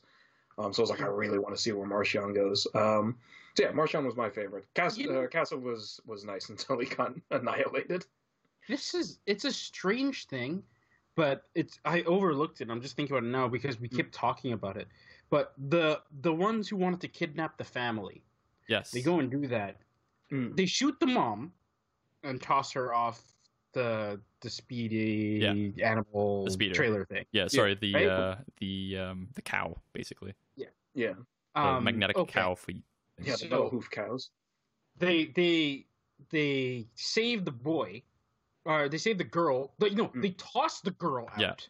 Yeah, yeah. yeah okay, so they didn't they didn't need her. Okay, um, the dad gets gets mur- gets cut in half. Yeah, yeah. So all that's left is the boy, the boy who made the call. Which or, well, he, oh, he was rescued. Oh, no, he was rescued by the boy and the yeah. girl. The boy and the girl are still alive. Yeah, yeah. The boys, the boys rescued by yeah. The boys rescued by Loden's partner. The other yeah. person who's up with him. Yeah. Um, but but you also have to remember the boy who made the call to the Jedi was Marchion. Was Marchion, bro? Yeah, yeah that Wait, was no, no, no, no, no, no, no, no, no. Oh, initially, to the Jedi. I, I mean, initially when he was oh, calling for help, yeah, they were like, yeah. "Oh God, we don't want to deal with this." Yeah, that's right. That was the son. But like, yo, so Marchion, like, like, like showing that his hand there is like, oh my God. Oh yeah, that was great. Yeah, I was and like, just, oh, you son so of a like, bitch. The whole reason for them to go after, they were important to some Alderaan family or whatever like that, just to sell them. How ransom like, them I guess, but it's like that. It just seems like such a bungle. Yeah. Oh, it was because well, if you remember in the story, have... uh, Marchion's like, okay, let's stay low for a bit because of the shit that happened at Eriadu, and then, or I think even before that, and then Eriadu happened, and then this happened at the same time, and the thing that like this happened, they brought it up, and they're like, yeah, we want to ransom these people, and Marchion's like, no, we're not doing that because they had a vote and then it was 2v2 and then the well, the tie goes to the eye right yeah so so it was he said we're not doing anything yeah um, and then they just did it under D's, his nose well no no Lourna Dee's like but this would be really easy we should do it and he's like all right, fine, you do that one. And then Kassav's like, what the hell? Yes. You, you let her do a thing. Oh, favoritism. And then he goes and screws up Iriana. and then the thing is, Marchion then, like, since he lets the other people do this mission on the side with the farmers, um, mm. he then, you know, puts his nose into it, like you said, and calls the Jedi and as that emergency call and uh, brings them in, right? So. Yeah, and so so like oh, in the overall puppeteering thing, I think it's he was like, all right, yeah, do this, mm-hmm. whatever. And then when he realizes it's it's uh, then he I think he realizes, oh, there's Jedi there. This could work. Yeah. And then he gives the call, makes it all screw up, and then goes, "Oh yeah, yeah, yeah. go and save again, them. I want you to give me a Jedi." He knew the planet had them, but he didn't know if there were anything on. Which hmm. again mm. leads me to the point of, hey, all this came about by chance. Isn't that great? That sucks for you. Yeah. yeah oh, exactly. Oh wow, it all worked out. I hoped it would. I didn't think it would. Like that would just make him seem so much more normal and that much more scary because you just don't know. But now he's some. Oh yes, I planned this from the start. well, I think I think it's a toss up as well though, because if it's just ooh everything went my way and and I, really I took advantage of it and it worked, then it's kind of like eh, he's not really that smart. He's just kind of you know. You know, oppor- no, you know, but opportunistic doesn't mean stupid because you still That's have to make it work. It's and true, if you I- can I think make it work with the chance happening just like that and little time to plan, Mm. good. Good for you. Show me how you beat somebody like that. It could be mundane. It could be a simple thing. But how many times have we seen this grand master plan of this, this, this, this, this, and then it just ends like, oh yeah, Snoke, bye. Yeah, the, Oh. yeah, right. The the Oh, one the one thing I'd like to see with that is, um, again, if they go into it more, have it kind of start to reveal itself as you know, because the Force always has to be balanced. So Mm-hmm. all of this, l- all of these these lucky coincidences and and whatever that Marchion's stumbling upon, that's the balance from the dark side. Oh, okay. Is yeah, since there's no Sith really established yet, or you know, making moves yet. Now the dark side's kind of funneling through Marchion and maybe that artifact that he has. Mhm. um, and that's you know slowly learning realizing and oh god he's he's such a big threat because the dark side's backing him Mhm. uh, something like that i feel like would be interesting um, I hear that. yeah Um, yes uh, Go ahead. oh sorry i was just gonna like swap swap again because we were Sure. mentioning it a little bit before was it, it uh, with Burryaga and with everybody else it is interesting like i do really like them delving into how this part of of uh, of history the jedi all see the force differently Yeah. Yeah. I was gonna, Yes, yeah, I was gonna say this is a really great cool. segue into Ab, um Avar Kriss. yeah right song of the force Yeah, and then we I had get- yeah, like the stream of the force and the empath of the, the force. Ocean. Yeah, and then uh, the one who dies is the force is the force. Yeah. No, oh yeah, that was again such. Oh God. So with Avar Kriss, I just wanted to say like her her way of uh viewing the force and the force like connecting with her, I thought was really like unique. It was really interesting and she was able to connect Jedi together almost like a an Battle empathic meditation. yeah, Yeah, battle it's it's, yeah, like sorry, it's like a saw it huge it's as- it's battle focused though, but it's like on another level cuz like at one point she connects uh-huh. all the Jedi in the system and then she connects all the Jedi in the galaxy.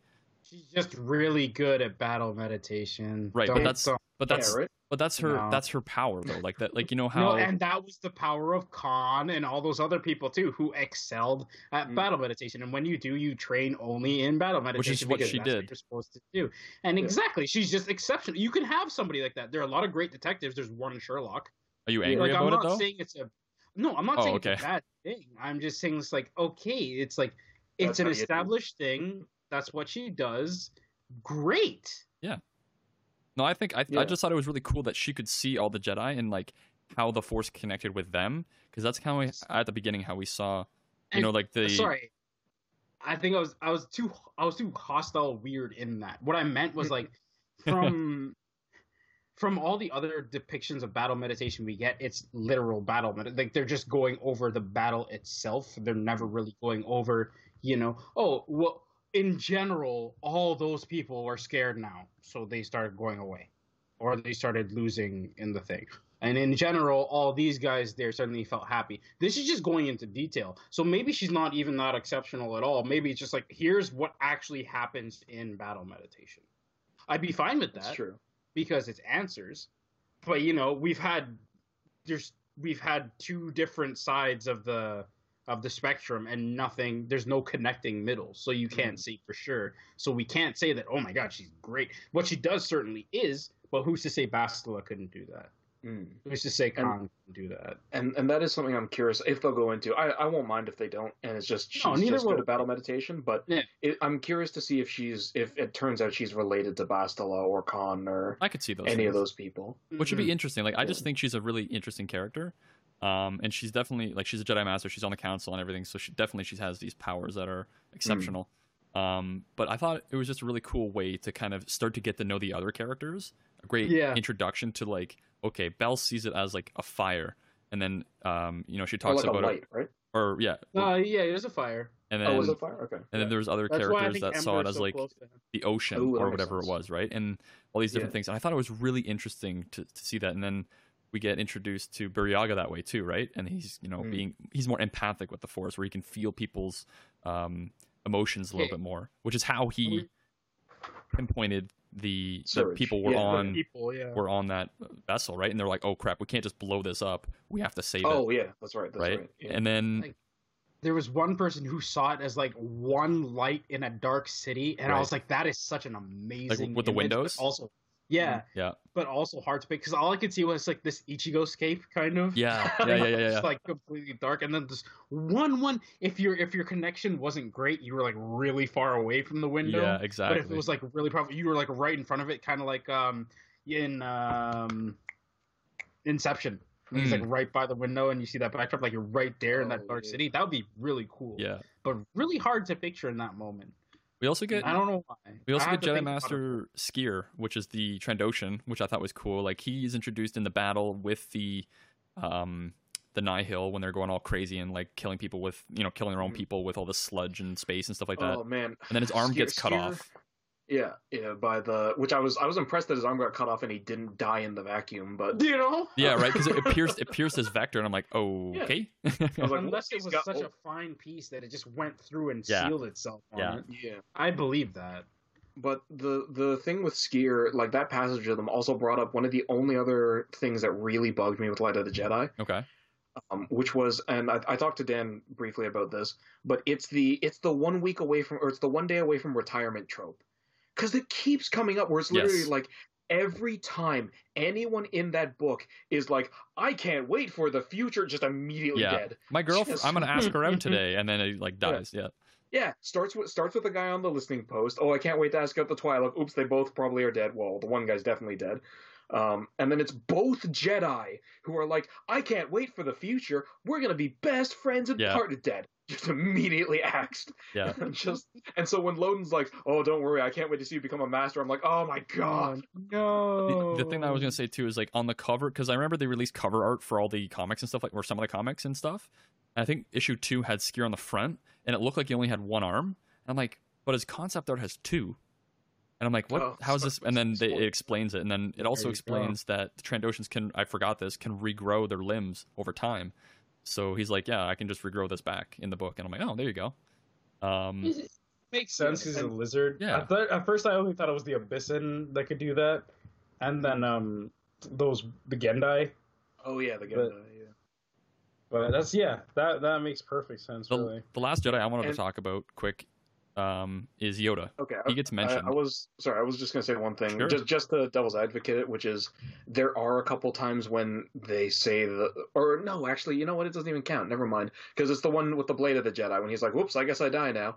Um, but it wasn't set up beforehand, Hmm. so it's just it's just at that moment he's like, "Oh, I guess this is death," and then Ember saves him. Yeah. So Oh, um, you mean Never mind, uh, that's- Porter Engle? Yeah. Oh yeah, yeah. yeah, yeah. Uh, Man, the yeah, way that Ember he's- saves him with the like conflagrating that person. yeah, just set. I was like, "Oh, okay." Just Yeah. a dog dragon. That's all. That's Yeah. why you keep a Charhound around, I guess. But Exactly. yeah, so so I, I realized that doesn't even matter. So sorry, you were saying? I'm just gonna say like they talked about Yoda, and I'm like, oh, Yoda's mentioned. And what they mentioned was that uh, when uh, Avar Avar Kriss is doing her song um, in the Force, she's like, oh, I can even I can even feel the presence of Master Yoda, who is on a vessel with Padawans, like we saw in the Clone Wars, which I thought was kind of cool.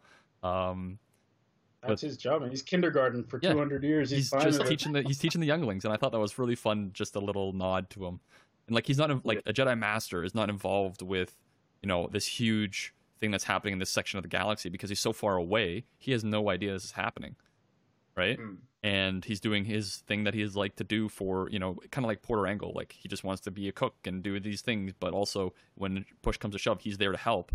Um, in this instance, it's Yoda's, you know, doing what he wants to do as a, ma- a Jedi Master, which is what the Council allows you to do once you're at that stage. Um, is There- pick, there pick what you want to do, right? Yeah, there was something I was Mm-hmm. thinking about that could come of that, although I'm not sure if they would do it and how I would feel because I feel like it would um, actually hurt Yoda's character. Sure. But what I was thinking was because Elzar has that moment at the end where he sees like all of the Jedi he knows like dying and in terror. Yeah, and yeah, that vision. And so yeah, and so I was thinking like it would be it would be kind of interesting if by the end of High Republic l- literally all the Jedi Masters are dead and it's it's just Yoda. And that's why the Jedi uh, change from this kind of more enlightened kind of expansive view of the Force to kind of the more secluded, less aware I could see that Uh, happening. yeah, right. They they all die, and it's just Yoda who, as we Not then all learn, the masters, just- but definitely a lot. yeah, like ninety percent maybe. Because you know the um, thing is, have you guys read through Master and Apprentice? Yes. Not yet. Okay, But you can you can say some stuff. it's not but, uh, spoilery really because it's it's Yeah. it's kind of Yoda. Um, but like Yoda's in that, and he's talking, and they're talking about you know um, this, you know, like oh we don't need to worry about the dark side because they've been gone for so long, and like all this stuff, and like Yoda's on the side of like we don't need to worry about it. It's not a thing. Like we don't like he's kind of pushing it out of the way. It's kind of being ignorant about it a little bit. Yeah. Um, and I'm like, if that's the case at that point, and like what you're saying is might happen, where you know Yoda's one of the only ones to survive and you know bring the Jedi Council back. The Jedi Council in Episode One, Two, and Three is kind of more like a the dark side really doesn't matter to us right now because it's not really a dark side threat until it starts to show itself, right? Um, Yeah. But I think that's really interesting to say. Yeah, I think uh, Yoda Yeah. is going to play a big role for sure because he's such a big character. But I don't Mm. know if they're gonna put him into the limelight ri- immediately. I think they're gonna build up all the other characters first, and then they'll bring Yoda in like maybe the second stage or third stage. Yeah, in a and, bigger and I role. He'll just be I almost supporting hope- again, I think. Yeah, and, and like I almost I hope I'm wrong because if if that's what they do, I feel like that would diminish Yoda's character because it makes him seem kind of deluded and and um willfully ignorant. But what I with that Master and Apprentice thing, that actually changes it a little bit. Um, changes what I'm thinking a little bit too. Maybe it's not that. Maybe you know some of them die. You know, it's it's a rough war, and but but by the end of it, they've annihilated them all. And then Yoda's mindset makes a little bit more sense. It's like we don't need to worry about the dark side. 200 years ago, we exterminated them. Right. Like they came back as the Nihil, and we just obliterated them after a, a long, costly war. So we know it's dead now. See that mindset actually I like a lot more. Because then, you know, he he, he actually believes. Especially if because there's a he did Sith the connection. Yeah, yeah, Yeah. exactly right. It's it's just like yeah, I know we know that the dark side tried to come back again. We had annihilated it. Hmm. Now, It's gone, and then it starts to come back in episode one. Do we have any other thoughts? Um, final thoughts, kind of on on this? Um, oh, I did have one which I thought was interesting, which was uh, the relationship between um, Avar Kriss and Elzar. What Elzar Mann? Yeah, was that his full name? Elzar Mann. Mm. Yeah, because they there's a whole thing through the book where it's like, well, they won't they? Oh, we're Oh, best God. friends. We are be- close Padawan friends, best friends, always together, the best of best. And I was like, oh, okay, it's this interesting. Will they? Won't they? And then in the last chapter, they just uh, Elzar just straight up says, yeah, we did stuff as Padawans, and I was like, oh, oh, okay. Uh, and because he, talks about like, oh yeah, the bonds and like the closeness that they had as Padawans that they had to abandon when they became uh, knight and master. And what I first I thought was interesting was like because he says, "Oh yeah, that was acceptable. It was, it was acceptable to fool around as Padawans," and I was like, "Is it?" I don't. I don't think. I think you're reading that. into that a little too much because I don't think they fooled around like romantically kind of It's- thing. I think they were just it- like it's they were. implied. It is implied. It is. Yeah. Like I. I Maybe felt not that, so banging, but they definitely did kiss once or, or like something Yeah, of that they- nature, right? They definitely at least got like at some phase of physically close. But the thing I thought was a, a nice kind of Physical. Yeah. I'm gonna put that in I don't I don't know if they went straight to do it like they do on the Discovery Channel. No, but- no, no, no. Yeah. God. but I, you definitely feel like the tension between those two characters because they were close and they're still close, right? Um, But I thought there was a, a nice dichotomy in there as well because in in this, especially in the last chapter, it's it makes it clear that at least what I thought was that Ave that Kriss wasn't opposed to that closeness. It was Elzar who was keeping them apart. right, and it's nice to see like the the Jedi are infallible, like not not fat, like they're infallible, right? Like they are able to. They're fallible. Yes, thank you. Yeah, exactly. They're not infallible; they are fallible. That is right. Yeah, Um, they they are human. yeah, or not all of them, but yes. Well, yeah, they they, they, They have, have- human. They, they have emotion. yes, they have human qualities. Yes. Yeah, and and they know it's not supposed to be, but you know it still is. I want you to show me someone who looks like Yoda Noma. That's in our universe. Come on, man. or Burryaga for that matter. Give me You enough don't actually want to find say one people, ancient that Asian who looks close. Oh God. I can Oh, say no. that since I am one, but you know, I'm not ancient, but Oh my god. Um, Um, yeah, but no, I, I agree. thought that was really interesting. Yeah, and, and it was just it, it was a nice dichotomy, right? It felt like it felt like opposite Anakin Padme to me. Not Yes. not quite on that same And level. Padme was a. Jedi master. Yeah, but but Anakin was the but Padme was the one going after, and Anakin was the one being like, "No, we're Jedi. True. Also, we, that we as well. have to keep this Jedi." Um, yeah, I thought that was interesting. I'm curious to see how that'll evolve because I feel like as this war goes farther and farther, and the fact that um, it sounds like for the next span of the books, Elzar and Kriss are going to be forced uh, apart since Elzar's going back to Coruscant And then, like, yeah, Kriss the, is on Starpoint Station. yeah, Starlight Station. so it'll be interesting to see how how that evolves, and and I feel like then emotions are going to start running high, and we're going to get all this nice tension. It's just you know, like we were saying, there's a lot of really nice groundwork laid out here, and I'm really interested to see where it goes. There's one more here. point that we have not brought up yet, uh, which I thought was very very interesting. Um, hmm. Two actually, I guess, in the same vein. Um, oh, I've got one as well, actually. Okay. Yeah. Um, yeah. We have basically the discovery of Bacta, which is a healing Ooh, property. Yeah. Um, and it's newer, and they're trying to get it going. Um, which I think is in the Hetzal sector, right? That's what the whole thing was about. Because Marchion was uh, like, "Oh yeah, I was gonna yeah, blow Marchion up." Gets... Yeah, I was gonna blow that up, yeah. and now we could probably, you know, do something. Um, uh-huh. right, because they initially thought the attacks were from Selkath scientists who were mad yes. because Kolto which is also Kotor related, um, which yes, is nice. Yeah. And then we also had um, the talk about hyperspace and you know going into hyperspace, not understanding if you're going to come out the same spot or you know be somewhere else. Which you know, yeah. Noma, you were saying like it's kind of like Warhammer with the warp. I it, immediately, as soon as I said it, I was just like, oh, so it's just safer warp at this point. Yeah. Because yeah, they say like, oh yeah, it's this uncharted world, and you know, yeah, if, if you if you we yeah, don't really bubble. know much about this dimension. Yeah, with with this little oh, protective bubble. bubble. Oh no. Yeah, what could happen? Spirit we don't know. Sketchy. You might end up yeah, you might end up way outside of of where you wanted to go or in a sun and I was like, okay, so it's it's or safer warp because far far away. Yeah, exactly. It's not like if it's not like if the hyperspace shield flickers were invaded by demons because we're traveling through hell. Yeah, and that all relates back to the San Tekkas because they're kind of the people I think who discovered hyperspace to a degree. Oh. Yeah, which might be a little bit of a retcon. I don't. Hyperspace Wars is is an area of Star Wars I really don't know too much about. Um, but I, it it seems like a little bit of a retcon from from the old uh, old old lore. But I'm just I'm point, glad I'm that we're getting into like the specifics of it, just to kind of under like not to the point where it's like we know exactly how it works, but like mm-hmm. I just feel like it's good to have that kind of uncertainty. Um, with all this, especially with how the Nihil, you know, do stuff with uh, the paths and all that stuff. But Ed, you were gonna say something? No, no, no. Go ahead. I was gonna say, do you have any points left?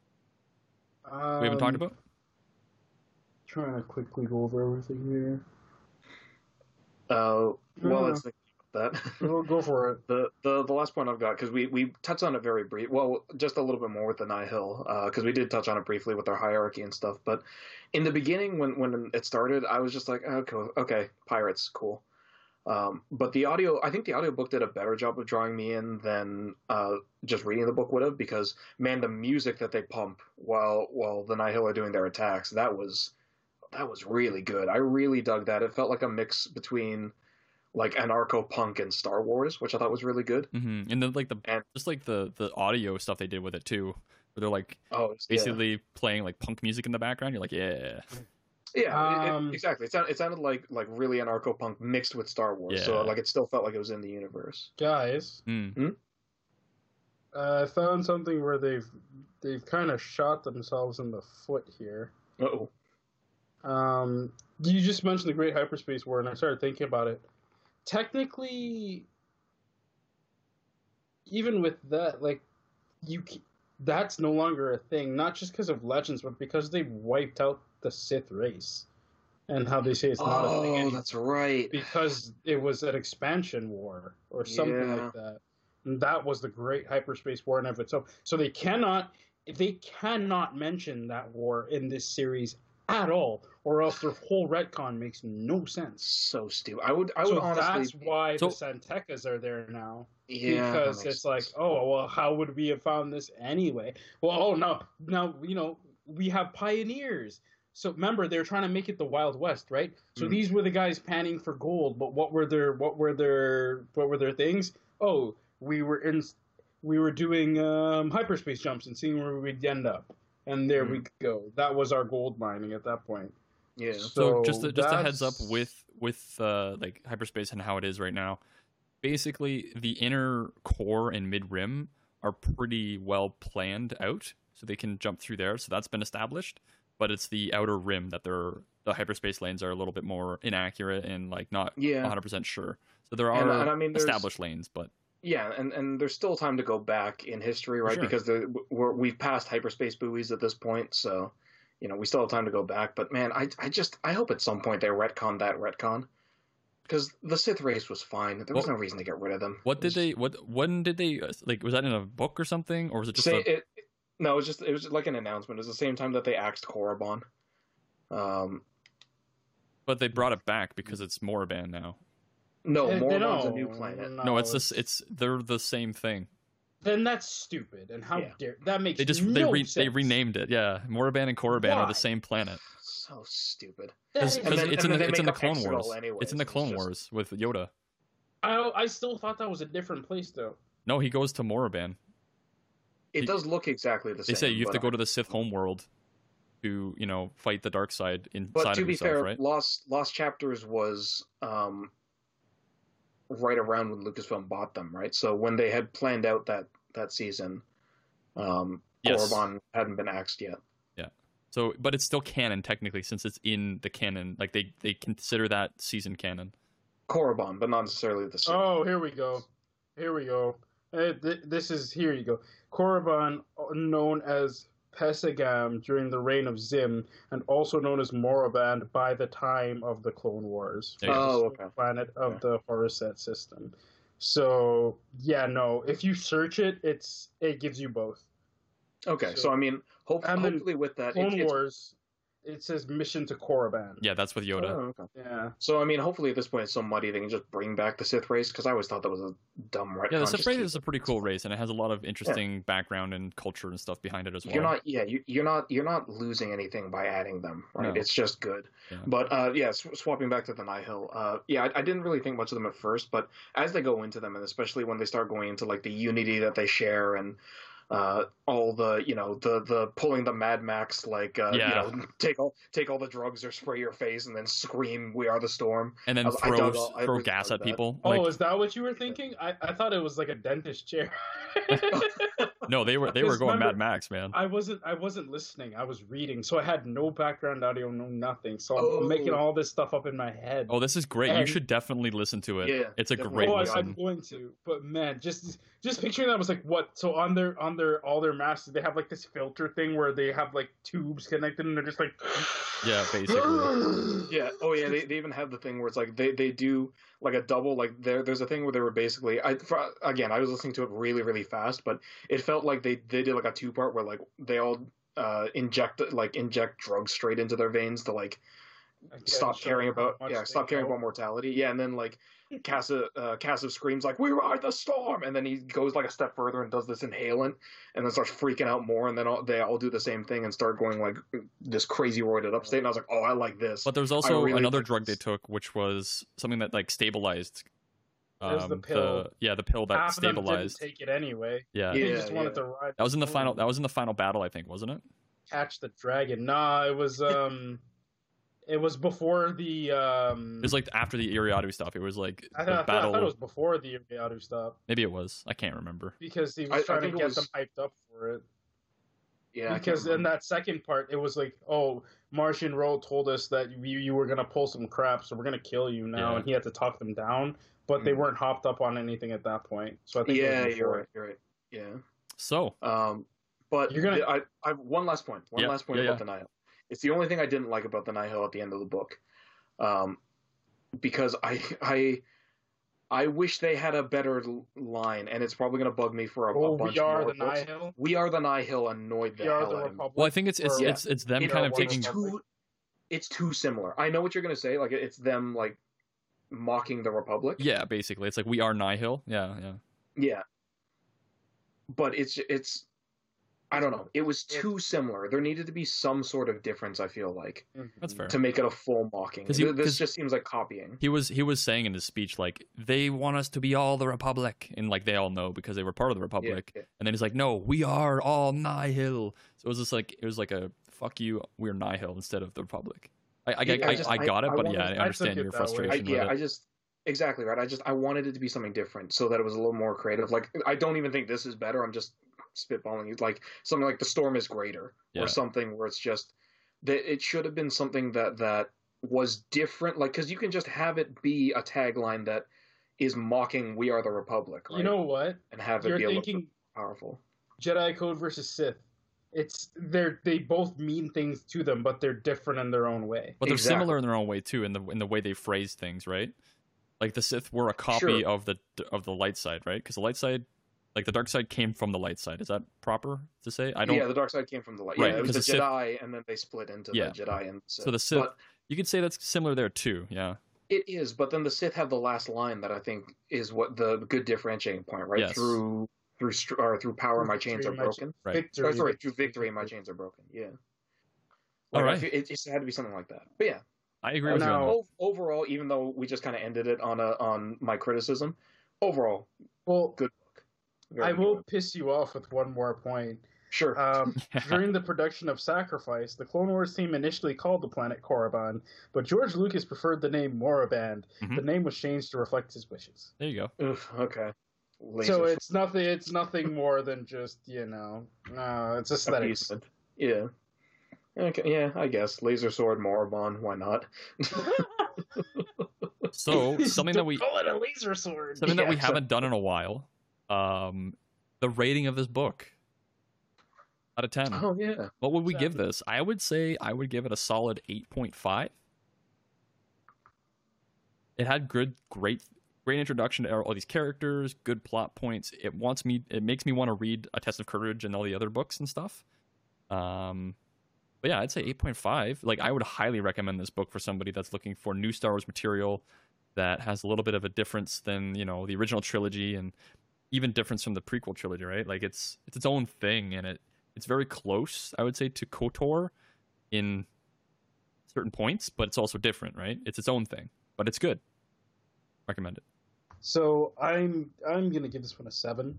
Um, Okay. And that's not to take anything away from it. Like I did thoroughly enjoy it, but to the point where it's gonna be that if that intro book that I feel like I never have to go back to. At the same, like you need to read it. It is important, and it's good reading. But I have it, and now it's just like okay, um, I know what the setup is. I know what your backstory is. This just feels like the opening to Dragon Age openings or origins. Oh yeah. That's it. Like, okay, Yeah. great. I have that. Let's have the story now, you know, because they had to do this. They couldn't just go into the whole. They they set up the problem. They started the problem. Okay, we we thought we made a solution. We have this. Now we have the whole actual problem that started everything on our hands. Let's deal with that. We've done the prologue. That's all. Hmm. So, you know, if I want to get back into remember the conflict between this and this when I go to watch Clone Wars now, I'm sorry to say I don't start from the beginning of her. I start from like season 4 where all the stuff really starts to kick off and it really starts to get heavy, hmm you know? Mhm. Like I can't I can't tell you the last time I went back to season 1 and saw Ahsoka Yeah. show up or went to season 3. The only time I've gone back to season 3 is to see the clones. And that might be like an episode here or there. But the full set, if I go for a marathon, it always starts from at least at hmm, yeah, it might be end of season three, start of season four. So like it, it feels like this is going to be another one for me. Where it's like you know what, if I want to start this again a few years down the road, I'm start from book two. Yeah. and just go. So Yeah. we'll see. Unless they really make it into like a Rogue One, uh, an episode four kind of style, where like you want to read them because it's back to back of whatever just happened, and not like though you know. And then several months later, and everything I was like, okay, well, that's just been established and it's sitting there. So that's all that happened, and everything fresh that's going to happen is right now. There's no reference. Yeah, so I don't sense. know. I don't, I don't know. I just I, I liked it. I'm done with it. Will I read it again? Not for a long while, but it, that doesn't mean it's terrible. Yeah. It just means like I Mm. got what I needed to get out of it, and now Yeah. I want more. Exactly. Um, so I've also I'll give the I'll give my rating, but I've also actually got a redaction to make because I was just looking through our, our ratings and I don't know what passed me was smoking when he made this uh, decision. But anyways, so for Light of the Jedi, I'm gonna go with an eight as well. Okay. Or sorry, an eight because yeah, like I like this book. You know, I went in really skeptical, but it impressed me, and I'm I'm definitely on board now and, and ready to see the rest of everything that it's got to offer. Sure.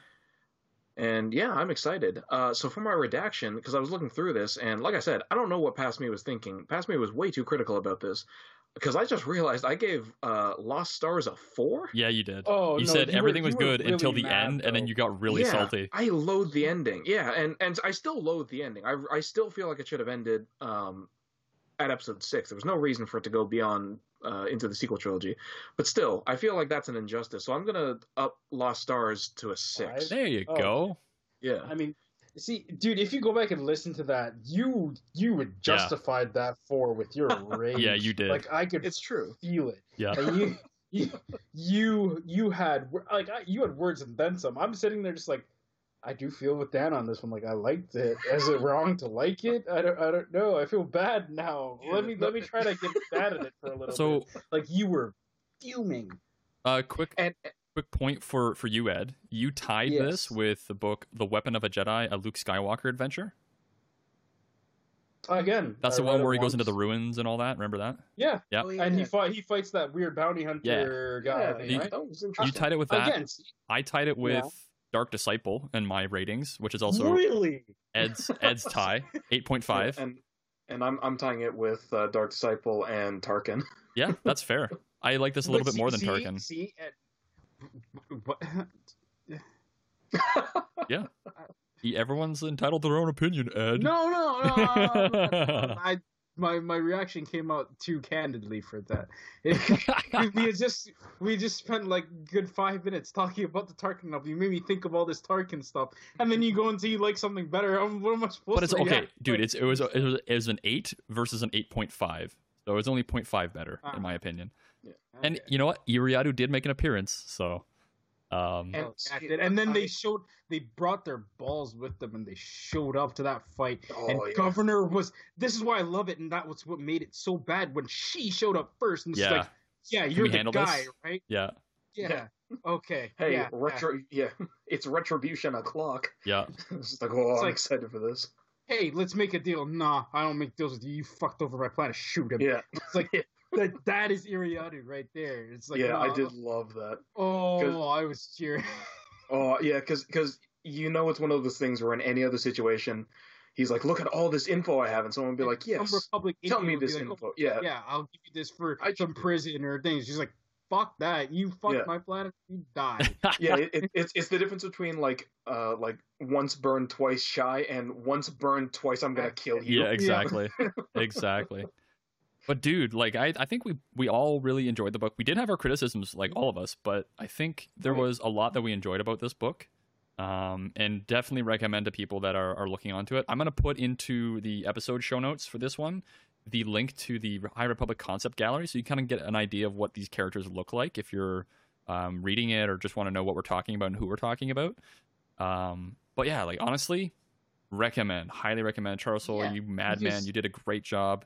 Congratulations to the whole High Republic team Oh, who yeah. worked on this stuff because not only did this make the New York Times bestseller, but also A Test of Courage made bestseller at number three, I think. Um, so like, congrats to everybody who was involved with this because this wasn't just Charles Soule. He- He wrote this book, yes, but all the ideas that culminated full- into it's the the whole full High. Republic was the entire Yeah. team. So, congrats, guys. This is and yeah, and and just again, salt's gonna rise a little bit, but I'm gonna phrase it very nicely.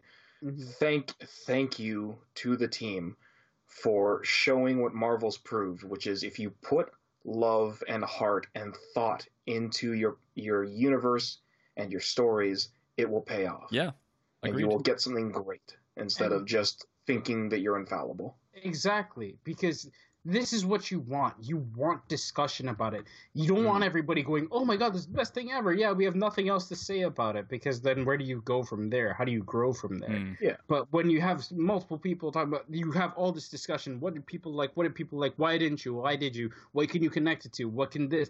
And you start bringing up all that. You know you've done a good job, and not just Oh, yeah. people tossing it out of hand. And you have so many skeptical people, especially who are still willing to pick it up because they hear, like Noma said, you know, it was a team who has a plan and they put something together and they're showing you all. They've they've come out and fully shown it because you know before it was all haphazard. Now it's just like look at this map Mhm. look at what we have this is what we've thought through and at least to some small extent even if it is we've thought through things before we've jumped at anything I'm going to say something that's probably controversial with people, but you know what? I would love to see. I don't know if this is possible or if it's in you know his interest or anything like that, but I would love to see Charles Soule write a TV show in the High Republic Yep. or anything Force related. Oh yeah, Like- I was hoping for him, I was something like, you know what? that, He'd be a but- cool show uh, showrunner, but I'm like, I don't think he has like that's not a specialty. His specialty is writing, and he knows the Mhm. characters. So if he is Mm. interested in doing that, but Dan, Lucasfilm give him the reins for a show for writing. I mean, At the See, very least, this is why they can at least do Light of the Jedi screen adaptation Or because he's already done the work for them. or even This is why you do the book before the movie. like I, I would say like this would be a great movie to put in for sure. I would love to watch this movie. Um, I would also love to see him just do like I don't know, like something in this time frame, but to do with See, the force. here- You know? I, I would actually argue it would work better as a TV show. Yeah, even that. Like that's more what- I was I was thinking into more it. TV show, but like this as a movie for sure. Either way, Mhm. get him writing some you know some actual like um how would you say it like not AAA but like Or like Sorry. get him to sh- get him to the point where he is the writer for something that has been shown to millions of people all over the world in a movie or TV show. You know what I mean? or yeah, just just collab with someone, right? Right. you See, know. this I agree with this. You need this like the Mandalorian, like a series. There's too much going on and two short snippets of people that you still don't want to cut anything out because you know the whole book they're saying, oh, this Jedi Master is supposed to be taking over Starlight Beacon, and then she's on screen for like five minutes and she's gone. Yeah. But you still need to show that. You can't cut that. So that's the budget that's going to. And if you're doing this whole big movie production thing, that could be one day's shooting somewhere on a set, and then you're done for that in an episode. I just looked I, up I feel like Like, and it- with the progression of people like Bell Mm. and like Burryaga and and everything that's going on with Avar and um and Elzar, right? And Yeah. everything that's happening with them, like you need the time to really have that build and to show that over time. In a movie, there's too many things happening, and you don't. You only have, let's say, three hours. yeah, yeah. You Max, still It's can't enough do that three hours. I, I feel like like uh yeah, light or this whole High Republic Light of the Jedi thing. This would be good if it was like not necessarily even Mandalorian or Obi Wan, but more like a like an Agents of Shield budget kind of thing. That's exactly what I was thinking. Yeah, yeah. If it goes into more of a serialized, you know, seasonal thing, hmm um, that's what this would be the best for. You get Charles Soule to collaborate with, um, you know, someone who who's a good TV producer. Um, I don't even know who produces Agents of Shield, but you know, something like that, perhaps, right? You, you'd obviously have a smaller budget; you wouldn't have as much to work with, but um, something like that. And then you have the big spectacle shows uh, doing other stuff, kind of thing. Yeah. Um Yeah, I think that does it for the episode, I think. Mm. Uh, I I think we ended on a good note and uh I'm looking forward to doing a test of courage next time we do Temple Archives books. Yeah. Mhm. Uh, but speaking about Temple Archives, uh, let's get into the outro.